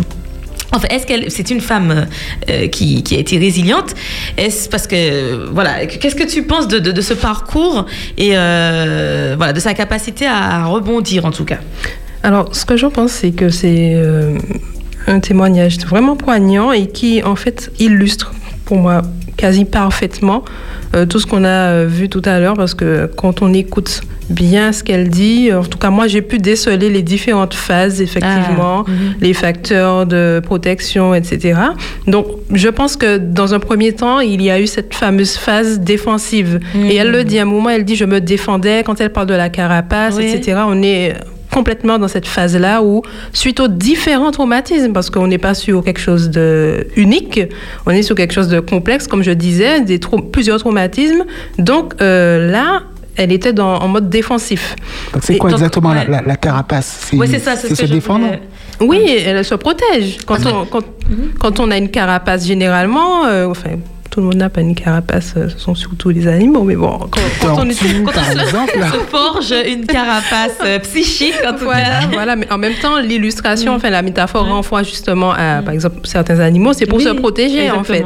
Donc là, on est dans le défensif. Le corps, là, il se protège. Il n'a pas envie de, de, de, de se reconfronter à d'autres choses qui vont peut-être lui rappeler euh, ce qu'elle a vécu. Mais ça se manifeste comment? Oui. Ben, elle- là, elle le dit, elle a été agressive. Ouais, Parfois, elle pouvait être dans l'agressivité dès qu'elle sentait, je sais plus comment elle l'a formulé, quelque, quelque chose n'allait se sentit, euh, dès qu'elle Voilà. se sentait agressée en fait. Voilà. euh, Là, elle-même devenait agressive. euh, Voilà. Elle pouvait avoir des mots euh, pas très gentils. Enfin, je, je dis, je paraphrase hein, ce que Lucette a dit. Et euh, en fait, c'est, je pense que c'est cette fragilité là qui a créé tous ces traumatismes là euh, qui font que bon, elle s'est pas effondrée. Mais euh, le corps a mis en place un di- différents types de, de mécanismes. Là, j'ai retenu euh, notamment l'agressivité euh, et aussi la mise à distance de, de ses affects un petit peu quand même parce que bon, elle voulait euh, surtout être dans la résistance en fait, pouvoir continuer à vivre, s- euh, se battre, on va dire, mais en réalité, elle n'était pas vraiment confrontée à ce qu'elle ressentait au plus profond d'elle-même. Donc avoir une carapace, c'est pas forcément positif. Alors c'est On va Parce dire que souvent, les gens, on entend les gens dire oui, moi j'ai ma carapace, etc. Mhm, Voilà. mhm. En fait, dans un premier temps, ça peut être, Ça- ça, ça- peut être, ça aide. voilà, voilà. Mais il y a des gens qui peuvent rester toute leur vie en mode Oui, défensif. exact. Ils n'arrivent pas à passer à la phase 2 où, en fait, ils, Mhm. ils en font quelque chose de leur parcours de vie. Ils sont, en fait, la, la vie leur reste toute leur vie, euh, leur reste euh, euh, hostile. Mhm. Tout ce qu'ils vont vivre, ils vont devoir se protéger parce que, bon, vu ce qu'ils ont déjà vécu, bon, il faut, faut rester en hypervigilance et se protéger. Mhm. Et euh, Lucette, il y a aussi, à un moment donné, elle parle de, du fait qu'elle faisait comme si ça ne lui était pas arrivé. Ah. Ça aussi, c'est Ah le, oui, du le déni. déni. Voilà, du déni. Donc, on est toujours dans la protection, on se protège, parce que si on pense à ça, ça va On peut arriver. s'effondrer. Voilà, exactement. Et puis, il y a, y a plein de choses qu'elle a dit, Mhm. mais j'ai retenu euh, cette forte tristesse qu'elle avait, euh, qui, qui Ce était- vide intérieur. Voilà, ce vide, voilà, le vide, je, je me rappelais plus du mot. Mhm. Ce vide-là montre que c'était là, mais c'était pas traité. Mhm. il y avait quelque chose qui, y avait, il manquait un maillon, on va dire. À la chaîne. Et puis après, elle nous, elle nous raconte tout, tout ce qu'elle a pu mettre en place. Et je pense qu'elle rentre dans la phase 2 de vraiment résilience quand elle nous parle de j'ai décidé de vivre. Mhm. Et là, en fait, elle reprend le contrôle sur ce qui se passe, en fait, ce qui s'est passé, Mhm. euh, grâce notamment à un facteur de protection qui, euh, on reconnaît, qui est sa foi. Elle a Mhm. rencontré Elle a Dieu, rencontré Dieu, oui. voilà Dieu, et je pense aussi la communauté religieuse. Mhm. On peut euh, parler de, de facteurs de protection qui, qui, qui ont été des ressources Mhm. qui pour l'aider à, à avancer. Après, on n'a que 15 minutes, on n'a pas tous les éléments, mais de ce que j'ai entendu, on a quand même des petits éléments qui nous montrent qu'elle a pu s'appuyer sur certaines choses, et elle avait quand même des facteurs de vulnérabilité, des choses qui auraient pu, on aurait pu se dire que quand on vit autant de traumatismes à la chaîne dans sa Mhm. Oui. vie comme ça, ben, euh, en fait, on ne peut pas se relever. Et pourtant, elle a pu, et elle est en train de le faire. Oui. Et elle, elle dit bien, je suis en train de devenir un beau, Beau papillon. papillon. Elle n'a pas dit, Oui. je suis déjà un beau papillon. Et ça nous montre bien cette idée du processus. C'est pas euh, d'un coup, euh, d'un coup d'un seul, c'est bon, euh, je me suis exprimée. Parce que là, aussi, le fait de raconter son histoire, Mhm. de nous, c'est quand même fort. De se livrer, en voilà, fait, de ouais. se livrer, de parler de ça, c'est ça aussi, ça participe, comme on Mhm. disait, la mise en sens. Donc, ce qui met, met du sens, c'est non seulement d'en parler, mais là, elle en fait quelque chose, elle elle le partage, ça devient un témoignage, elle écrit un livre. Mhm. Donc, ça, tout ça, ça, ça lui permet, à mon avis, de, de, de faire avancer son processus de résilience. Et puis en plus, elle a, elle raconte, elle a, elle a quand même pas mal d'émotions qui la, submer- qui la submergent, mais elle arrive quand même à les gérer. hein. Mhm. Et elle en parle. souvent- Oui, elle en parle. Voilà. Elle, sait que voilà, je, je suis émue, donc je vais lire. Là, elle, est, elle arrive un peu à se comprendre, à ne pas laisser les émotions la diriger, Mhm. parce que dans un premier temps, généralement, quand on est submergé comme ça, on ne gère pas. C'est l'émotion Oui. est là, et Mhm. puis euh, voilà. Mhm. Peut-être qu'elle peut également illustrer une chose que tu as dite, Léla, tout à l'heure. Euh, on ne- on n'est pas euh, égaux face au traumatisme. Peut-être que certaines personnes euh, qui auraient vécu une seule de ces tragédies, une seule de ces nombreuses tragédies, auraient pu avoir plus de mal à faire preuve de résilience. Tout à fait, exactement, en fait. Je pense que c'est, on va dire, je vais dire grossièrement un concours de circonstances, entre guillemets, mais c'est aussi le sujet qui va, à un moment donné, réussir à, utiliser les choses et euh, malgré les- la vulnérabilité qu'il peut avoir, saisir le peu de ressources peut-être qu'il a, s'appuyer là-dessus. Et je pense qu'elle s'appuie beaucoup sur sa foi. Mhm. Dieu, elle dit bien que Dieu, c'est son père, sa mère, c'est sa famille. Mhm. Donc, euh, Dieu, c'est un tuteur de résilience pour elle aussi, Ah, on va dire, mhm, enfin, à mon avis. À mon avis. Je rappelle aux auditeurs qui peuvent appeler pour poser leurs questions sur la résilience au 05 96 608 742. Léla, est-ce que les étapes vers la résilience sont les mêmes pour tout le monde? Euh, je, je dirais oui, mais ça se passe pas forcément de la même façon pour Ni tout le monde. rythme. Exactement. Euh, certaines personnes vont passer euh, la première phase très rapidement. Ça dépendra aussi, je- comme je dis, ça dépend de la personne, mais ça dépend de l'événement aussi. C'est très subjectif. C'est le mélange de la personne et de l'événement qui crée euh, le, traumatisme, entre guillemets. Et euh, euh, en réalité, c'est quoi la question? J'ai perdu Est-ce que euh, les étapes vers la résilience sont toujours Ah le- oui, voilà, sont les voilà. mêmes pour tout le monde Quelles sont d'ailleurs ces, ces- ces étapes? Il y en a combien?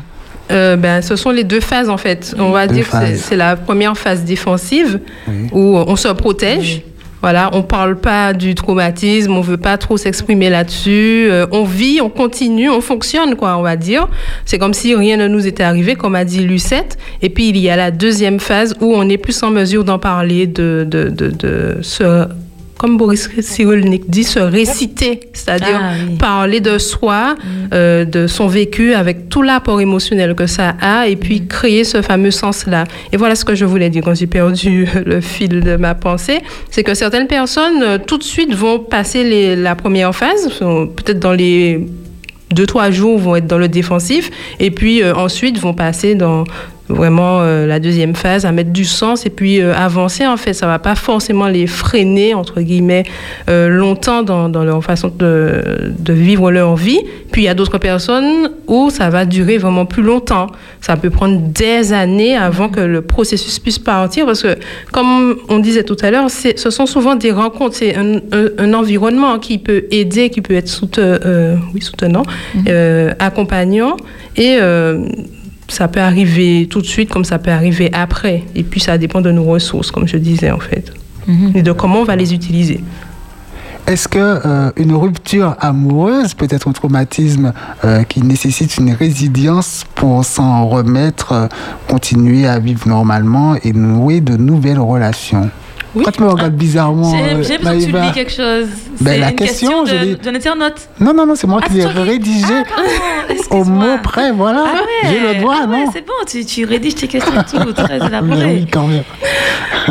oui, je te regardais comme ça parce que il me semble qu'on a déjà donné des éléments de réponse par rapport à ça. Mais bon c'est bien de, de peut-être de donner un exemple oui, concret, justement, des relations amoureuses que beaucoup d'entre nous on oui. Ça concerne la vie. Euh, oui. oui. Effectivement, ça peut être vécu comme traumatisme, ça peut être un événement, une rupture amoureuse, amoureuse peut être un événement traumatogène, comme je disais, c'est-à-dire mm -hmm. éventuellement traumatique. Mm -hmm. Ça va devenir traumatique euh, chez, je prends l'exemple, je dis en moi, par exemple, ça devient traumatique chez moi parce que, en fait, j'ai déjà euh, des, des, antécédents euh, de traumatisme dans ma vie, euh, j'ai -hmm. pas eu un attachement sécure, mon père et ma mère m'ont abandonné dans ma jeune enfance, ils ne se sont pas occupés de moi. Je prends des exemples comme ça, hein, et qui font que là, me confronter à une rupture, euh, une rupture amoureuse, ben ça, ça peut vraiment faire euh, un gros fracas chez moi. Mon cerveau va pas réussir à assimiler cette idée que encore, je, j'illustre, hein, c'est pas comme ça que le cerveau fonctionne vraiment, mais il va pas, il va pas réussir à se dire mais encore on me rejette, etc. Il va, ce sera inconcevable et ça crée un traumatisme. Et ça peut être difficile à, à digérer, quoi si euh, le traumatisme qu'on a vécu, quel, quel, que soit ce traumatisme, euh, si en parler fait du bien, euh, en parler à qui et comment Pas à n'importe qui, j'imagine. Ah, oui. Mm -hmm. Oui, effectivement, et ça, mm -hmm. ça, ça, nous renvoie à la notion de tuteur de résilience que j'ai évoquée tout à l'heure. Euh, C'est vrai qu'on n'aura peut-être on n'aura pas le temps je n'ai pas tous les éléments non plus là en tête pour décrire qu'est-ce qu'un tuteur de résilience, mais un tuteur de résilience, euh, c'est une personne qui devra déjà être dans l'empathie, la bienveillance envers l'autre personne. Une personne traumatisée a besoin d'avoir un entourage ou bien au moins une personne qui est dans la totale bienveillance, qui ne va pas le ou la juger, qui va pouvoir l'écouter euh, jusqu'au bout, euh, ne pas lui dire oh c'est bon, tu sais, ça fait déjà un, petit moment, tu peux passer à autre chose, ou bien ah c'est bon, tu dis tout le temps ça, est-ce que tu peux passer à autre chose, etc. C'est quelqu'un vraiment qui se montre disponible euh, et qui participe à, à, à, accompagner cette personne à trouver ses ressources en fait. Parce que des fois, quand on est traumatisé, euh, pour, pour, faire simple, c'est comme si on vit à travers ce traumatisme-là, on n'arrive pas à se retrouver en tant que personne, se rappeler qu'on est capable d'un certain nombre de choses, s'appuyer sur un certain nombre de choses. Et quand on est en lien avec quelqu'un de bienveillant, euh, un entourage bienveillant, cette per ces personnes ou cette personne peuvent nous aider à nous, rendre compte que, ah oui, mais je sais faire ça. Même si j'ai vécu quelque chose de compliqué, mais je reste quelqu'un de pugnace, comme disait euh, Lucette, je suis quelqu'un de tenace et euh, ça va me permettre d'avancer dans la vie. C'est pas une fin en soi, quoi. Mais comment être bienveillant? Parce que tu as, on a parlé tout à l'heure de, de pitié. Mm -hmm. etc. Et c'est pas forcément bon. Mm -hmm. ça, peut, ça, peut, être très mal perçu de la personne mm -hmm. traumatisée. Donc, comment ces personnes-là, les personnes qui peuvent être des personnes ressources, peuvent être euh, tutrices de la résilience? Je pense pas à des parents. Et, voilà. Alors, c'est vrai que c'est quelque chose qui s'apprend. Ah. Ça s'apprend. Il y a des gens qui le font un peu plus facilement, mais généralement, il faut quand même l'apprendre parce que parfois, on va être un peu plus, bien, plus bienveillant et neutre sur des thématiques et puis sur d'autres thématiques, bon, oui. on aura un peu plus de difficultés, mmh. peut-être par rapport à notre histoire personnelle. Mais en tout cas, ce que je préconiserais, c'est surtout être dans l'écoute. L'écoute peut-être que dans notre tête, on va se dire, mais quand même, elle aurait pu déjà passer autre chose, mais au moins être dans l'écoute. Si on sait que quand on va ouvrir la bouche, on risque d'être peut-être blessant ou inapproprié, euh, avoir des propos inappropriés, déjà, apprendre à être dans l'écoute, en fait, de cette personne. Si elle s'exprime, c'est qu'elle en a besoin.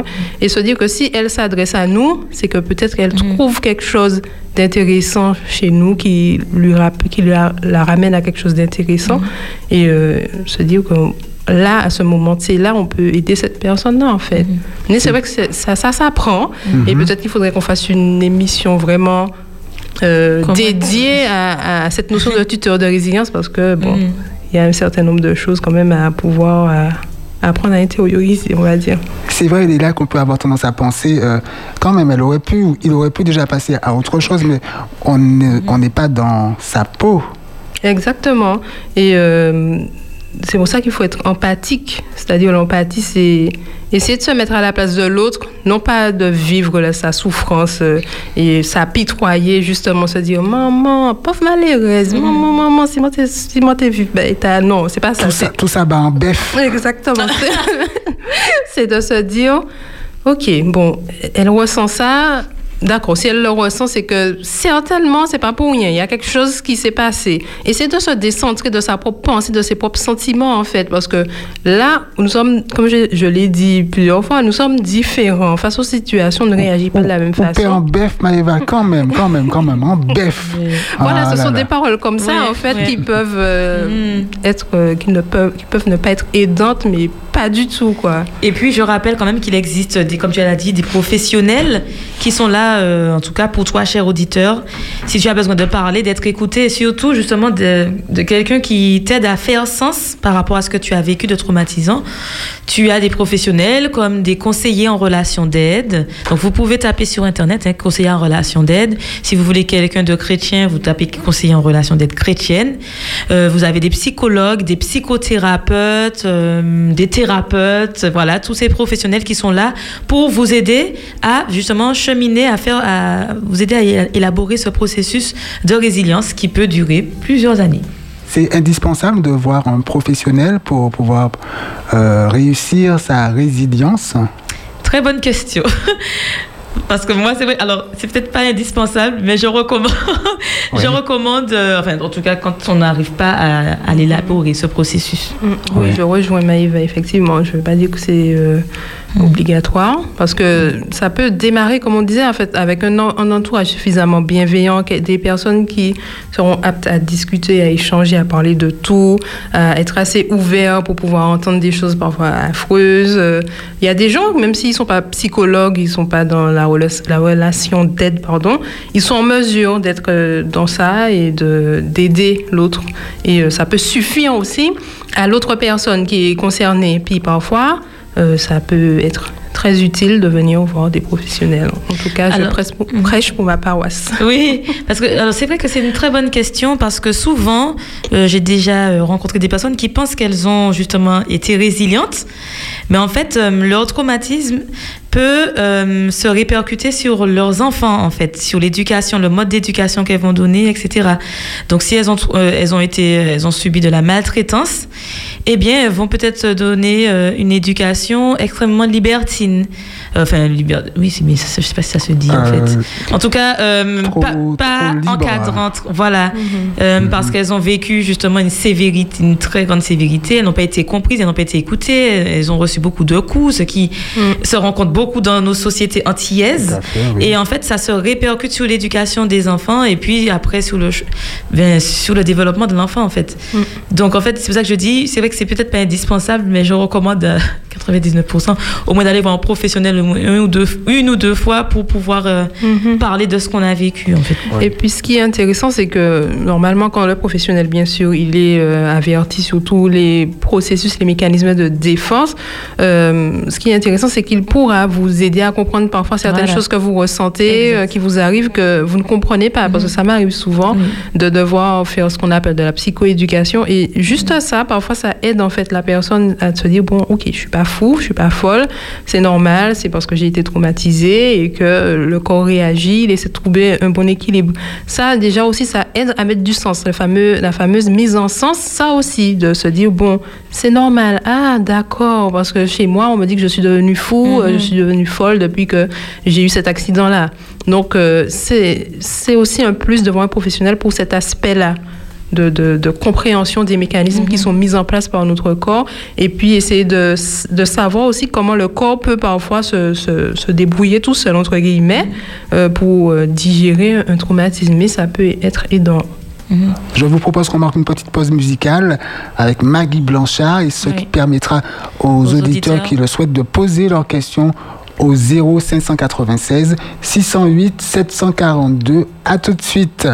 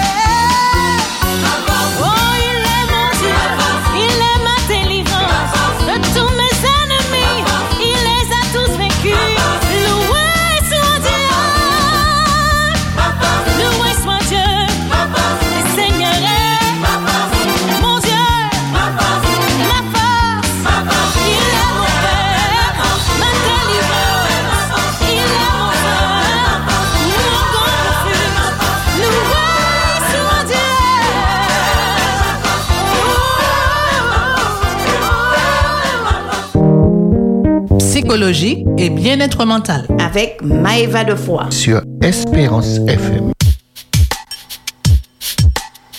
Et on parle de résilience sur Espérance FM dans psychologie et bien-être mental avec Maëva Defoy et Leila Egoui. Alors, il nous reste à peine 14 minutes, cher auditeur. Tu as 14 minutes pour poser tes questions au 0596 608 742. Tu peux appeler dès maintenant pour poser tes questions. Nous y répondrons avec les outils que nous possédons en tout cas. Euh, alors je précise euh, par rapport à tout ce que j'ai dit tout à l'heure euh, et à la question de Davis sur les tuteurs de la résilience. On a parlé des professionnels. Alors c'est vrai que je rencontre également des personnes qui ont déjà fait l'expérience justement de cette rencontre avec un professionnel et qui n'ont pas été satisfaits. Donc c'est vrai que ça peut arriver qu'on ne soit pas satisfait par tel ou tel professionnel. Moi, je ne peux que vous encourager à poursuivre vos recherches et à vous orienter vers un autre professionnel. Vous allez trouver, en tout cas, vous trouvez toujours chaussure à votre pied. Ok? Et puis, euh, j'avais aussi une autre précision. Ah oui, voilà. Donc, euh, je rencontre également des... Enfin, on, on rencontre, hein, et moi, euh, en tant que psychologue sur nos, voilà, dans notre entourage, des personnes qui demandent absolument avoir un psychologue chrétien. Alors, c'est vrai que...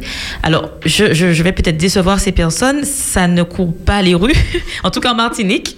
Peut-être qu'il en existe beaucoup, mais bon, en tout cas de ce que je connais, ça ne court pas euh, forcément les rues. Et... euh, chaque, enfin, tous les, nous sommes formés psychologues à pouvoir vous écouter, à vous apporter un soutien et à vous accompagner, à, vous accompagner, euh, en tout cas pour le développement de votre bien-être psychologique, en fonction de vos croyances, en fonction de, de vos valeurs. euh, de vos principes, voilà. Et en fait, euh, que le psychologue soit croyant ou pas, qu'il soit chrétien ou pas, il pourra vous accompagner comme un psychologue qui est chrétien également. C'est-à-dire qu'on n'est pas là, on va pas prendre euh, des versets bibliques. Enfin, on peut, on peut s'en, on peut s'appuyer de- dessus hein, sur ces versets, etc. Mais on n'est pas là pour faire une étude théologique avec vous, en tout cas. Donc, euh, si vous n'en trouvez pas, ne vous, je, ne peux que vous dire de ne pas vous décourager et euh, de trouver un psychologue ou une psychothérapeute ou un conseiller en relation d'aide, etc., qui sera à votre écoute. Cette personne pourra vous aider tout autant, en tout cas, qu'un psychologue chrétien ou un professionnel chrétien. Exactement, c'est en fait de, de voir comment ça se passe avec cette personne, en fait, ce professionnel. Et ce que tu disais, Maëva, c'est essentiel euh, de, de voir, on va dire ça grossièrement, comment le feeling passe en fait Voilà, entre vous et cette personne. Ça peut arriver que le feeling ne passe pas. Ça peut être un très bon professionnel, juste que bon, ça passe pas. Ça arrive dans la vie de tous les jours que c'est pas qu'on n'aime pas la personne, mais bizarrement, on n'a pas le, le- le courant ne passe pas de façon aisée. Donc c'est pareil aussi quand on va voir un professionnel de la santé mentale, euh, euh, quelqu'un conseil- euh, un conseiller en relation d'aide. C'est pareil. Si vous sentez que vous n'êtes pas spécialement à l'aise, ne vous arrêtez pas à ça. Essayez de voir une autre personne pour voir si ça passe mieux. Mhm. Alors, euh, j'avais une question justement. On a parlé au début, hein, Davis, que, du fait que nous soyons en confinement. Donc, c'est vrai que c'est un confinement un peu plus light, puisqu'on peut aller travailler. Et euh, voilà, en fait, on peut aller travailler, c'est tout. Et on peut aller à l'école pour les enfants. Ah oui, les on peut aller à l'école, au centre de formation, etc. Tout ce qui est lié au travail, en tout cas. Voilà, avec l'attestation, bien avec sûr. l'attestation, bien sûr, Davis. Avec l'attestation. Et en fait, euh, justement, le sujet de la résilience, c'est vrai que euh, normalement, on est censé aborder les émotions, j'avais, je l'avais dit, mais j'ai trouvé, j'ai jugé cela utile d'a- d'aborder la résilience parce que nous sommes quand même en situation de confinement et on est tous, nous aussi psychologues d'ailleurs, dans le même bateau, n'est-ce pas? C'est ça. Et le fait de vivre justement ce confinement, Leïla, qui n'est pas dans nos habitudes et qui nous prive de nos libertés, des interactions sociales normales qui sont quasi vitales pour nous.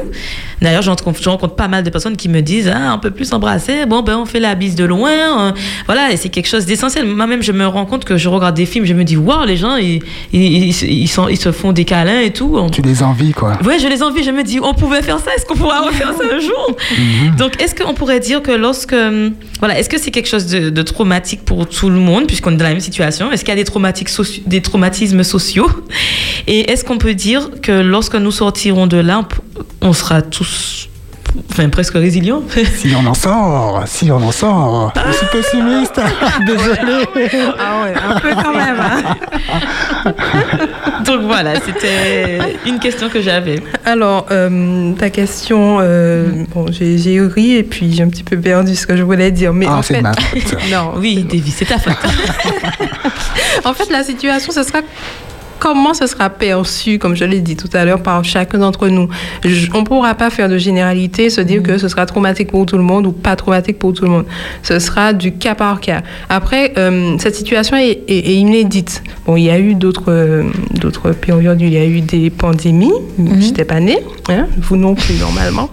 Hum, Donc, je ne sais pas vraiment, il n'y a pas eu d'études, j'ai pas trouvé d'études vraiment qui Ah. montrent concrètement comment ça s'est passé. Mais en tout cas, là, en ce moment, il y a des études qui sont faites. On n'a pas encore suffisamment de recul non plus pour euh, savoir quels effets, quelles conséquences à long terme que ça aura sur nous individuellement et collectivement. Toutefois, Là, avec les éléments qu'on a, ce que j'ai un petit peu compris de la situation, c'est-à-dire pas grand-chose pour le moment, hein, il faut être humble, mais euh, je pense que ce sera selon la perception en fait de chacun. Si j'ai, senti ça vraiment comme un traumatisme, c'est-à-dire traumatisme, quand on a annoncé les, les confinements, qu'il y a un virus, etc., que ça m'a créé euh, une forte angoisse, que j'ai eu un certain nombre de symptômes, je me suis pas sentie bien et que jusqu'à maintenant j'ai ce type de symptômes-là, euh, je suis tombée en dépression, je suis devenue très anxieuse, très anxieuse, etc. Là, on pourra parler certainement, après avec un peu plus d'analyse, mais je pense en général de peut-être un traumatisme. Et ce sont ces personnes-là pour lesquelles il faudra apporter un peu plus d'attention pour qu'elles puissent progressivement, on va dire, euh, partir dans un processus de résilience pour euh, avancer. Mais la particularité encore, c'est que on est encore en, en plein dans la situation traumatique. On n'est pas sorti de, de ça, on ne sait pas quand. Donc on est encore en plein dedans. Et en général, on dit que euh, pour parler de traumatisme, il faut que la chose soit faite, terminée, Ah, puis on- peut euh, la traiter. Mm. Mais je pense que la situation inédite, euh, préconisation inédite aussi, on peut proposer quelque chose. Mais en faisant des recherches, j'ai remarqué qu'il y a certains professionnels qui parlaient du traumatisme, j'ai oublié, hein, excusez-moi, mais euh, certains types de traumatisme qui renvoyaient à cette situation-là. Ah. C'est-à-dire qu'on est encore dedans. Oui, on n'est c'est ça, je me demandais, Voilà, ouais, on n'est pas encore sorti. Ouais. Mhm. On est encore dans le, le contexte traumatogène, en fait. Et euh, ce que je pourrais préconiser, c'est que c'est de, de- de s'appuyer sur nos fameux facteurs de protection, nos ressources, essayer de trouver ce que l'on aime, ce qu'on sait faire au niveau de, de l'individuel, dans notre famille, de voir sur quoi on peut s'appuyer, si on a un cercle d'amis, notre famille, enfin des personnes sur qui on peut s'appuyer, si c'est notre foi qui va nous aider à comprendre, si c'est euh, notre philosophie de vie, nos croyances euh, d'amour et de paix, de pardon, je, je dis tout et n'importe quoi en fait. Essayez de trouver déjà ces ressources-là. Et aussi de, mettre du sens, comme on disait tout à l'heure, de se dire, bon, euh, ok, on passe par cette période-là, qu'est-ce que je peux en faire? Est-ce que je laisse cette période-là bon, m'accabler ou bien j'utilise cette période-là pour en faire quelque chose On a vu au premier confinement notamment beaucoup de personnes euh, utiliser ce temps-là pour faire des choses qu'elles n'avaient pas le temps de faire habituellement. Donc, Pense-y, Maïva, pour tes samedis soirs. On, on peut, par exemple, se, se focaliser sur les choses qu'on aime faire. Si on aime faire du sport, du bricolage, quoi encore euh, J'ai pas, j'ai pas d'exemple. Du de- style pan ou d'autres instruments de musique, euh, je sais pas moi. Comme Maëva. Oui. Voilà, euh, essayer de voir les, les choses comme ça qu'on qu'on aime faire, qu'on sait faire et s'appuyer là-dessus au maximum. Et puis tu sais, Maïva, euh, pardon. Oui, comme il reste 5 minutes, j'ai une question. J'ai une question de quelqu'un. Vas-y, tu es prioritaire. Euh, tu voulais m'embêter encore. Euh, D'accord, merci pour ta réponse, euh, Leïla. Alors, j'ai une question d'une personne qui souhaite savoir la chose suivante. Est-ce que quelqu'un qui devient résilient, donc alors il me semble que tu avais commencé déjà un petit peu à répondre à cette question, mais est-ce que quelqu'un qui devient résilient peut rechuter? Et est-ce que retomber dans la colère, la révolte envers les personnes, est-ce qu'elle peut retomber également dans la colère, la révolte envers les personnes qui lui ont fait du mal? Oui, oui. Comme je disais, c'est un processus. C'est pas linéaire. Voilà, c'est pour ça que j'avais fait euh, la petite boutade en disant Mhm. que on reçoit pas une notification qui nous dit félicitations, euh, vous passez à la phase 2 et on ne reçoit pas non plus de, de notification, notification nous disant Monsieur, Madame, félicitations, vous êtes enfin résilient, c'est fini. euh, C'est dommage d'ailleurs. oui, oui, c'est dommage. Mais euh, en fait, ce que la question qu'elle pose cette personne, oui, elle est juste. Ça peut arriver en fait que on, régresse en fait vers euh, des, émotions euh, comme elle cite, de colère, etc. Et en fait, c'est soit on y reste ou bien après on repart en fait. On passe par là. Mais on repart sur euh, quelque chose de plus positif euh, euh, par rapport à la situation vécue, cette fameuse mise en sens, je répète beaucoup, mais de ne pas laisser ce trauma, cette situation nous envahir et nous empêcher d'avancer. quoi. Mhm. Alors, cette, même- cette même personne continue, elle aimerait savoir, euh, avec ses parents, elle culpabilise quand elle est trop dans la révolte envers eux. Alors, elle devient plus docile, mais au bout d'un moment, elle recommence à les en vouloir. Et elle est dans un, é- dans un éternel cercle vicieux. Est-ce normal? Alors, je pense que tout à l'heure, la personne disait que. euh, Ah oui. Est-ce qu'on euh, peut être en- Oui. euh, Est-ce qu'on peut euh, être résilient et rechuter et puis avoir de la Mhm, colère mhm. Là, je pense que par rapport à ce que les éléments qui sont à rajouter, je Mhm. pense que cette personne est encore en train d'osciller entre les deux phases. Elle doit être dans quelque chose de très trans- de transitoire plutôt, entre le côté défensif, Mhm. les émotions, vraiment les, les choses vraiment aversives qu'on ressent par rapport à la situation, et cette envie d'avancer. Mhm. Et euh, ce que je pourrais conseiller à cette personne, c'est de voir s'il n'y a pas un autre environnement, d'autres personnes sur qui elle peut compter pour parler, pour s'exprimer, notamment un professionnel. Je pense qu'un professionnel, là, ça peut être vraiment aidant parce que je pense que Mhm. là, quand il s'agit de la famille, que, euh, des parents, il y a quelque chose d'assez particulier à traiter et euh, ça peut être aidant pour pouvoir mettre un peu plus de sens et peut-être se, se détacher. Se libérer, voilà. se- se libérer. Alors ju- justement par rapport à sa question, je, je suis en train de penser à la notion de par ah pardon, Eh bien dit, à la notion de pardon. justement parce qu'elle est dans la révolte, la colère, euh, Mhm.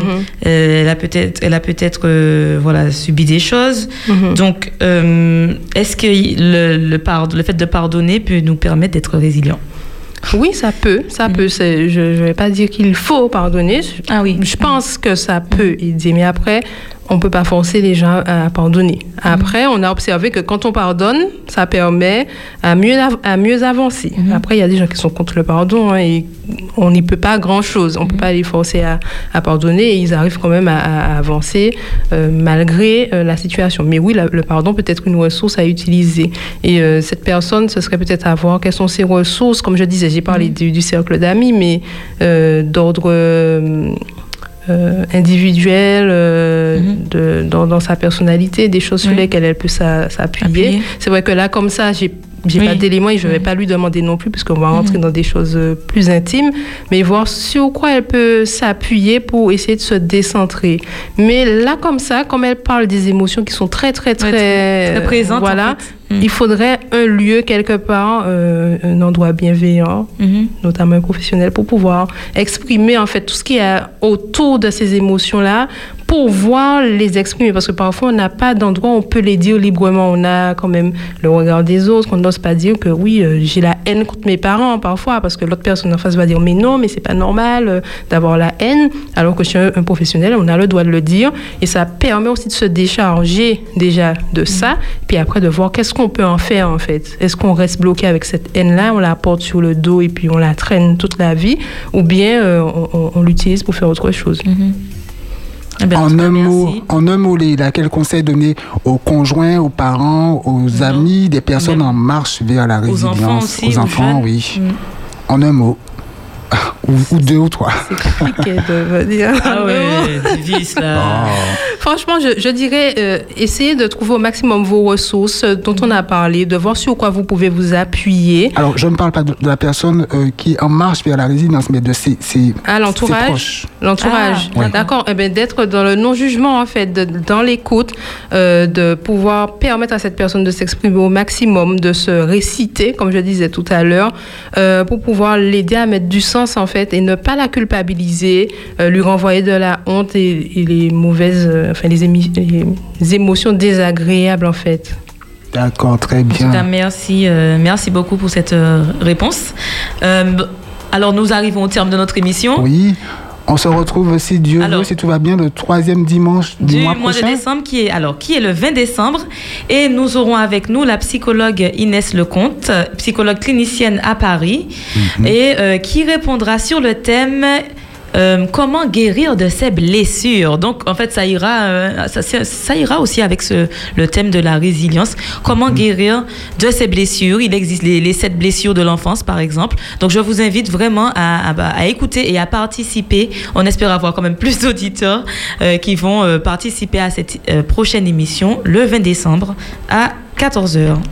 Merci Maïva deux fois et Leila Egoui, les deux psychologues. Merci à toi, Davis. À Avec bientôt. plaisir, à bientôt.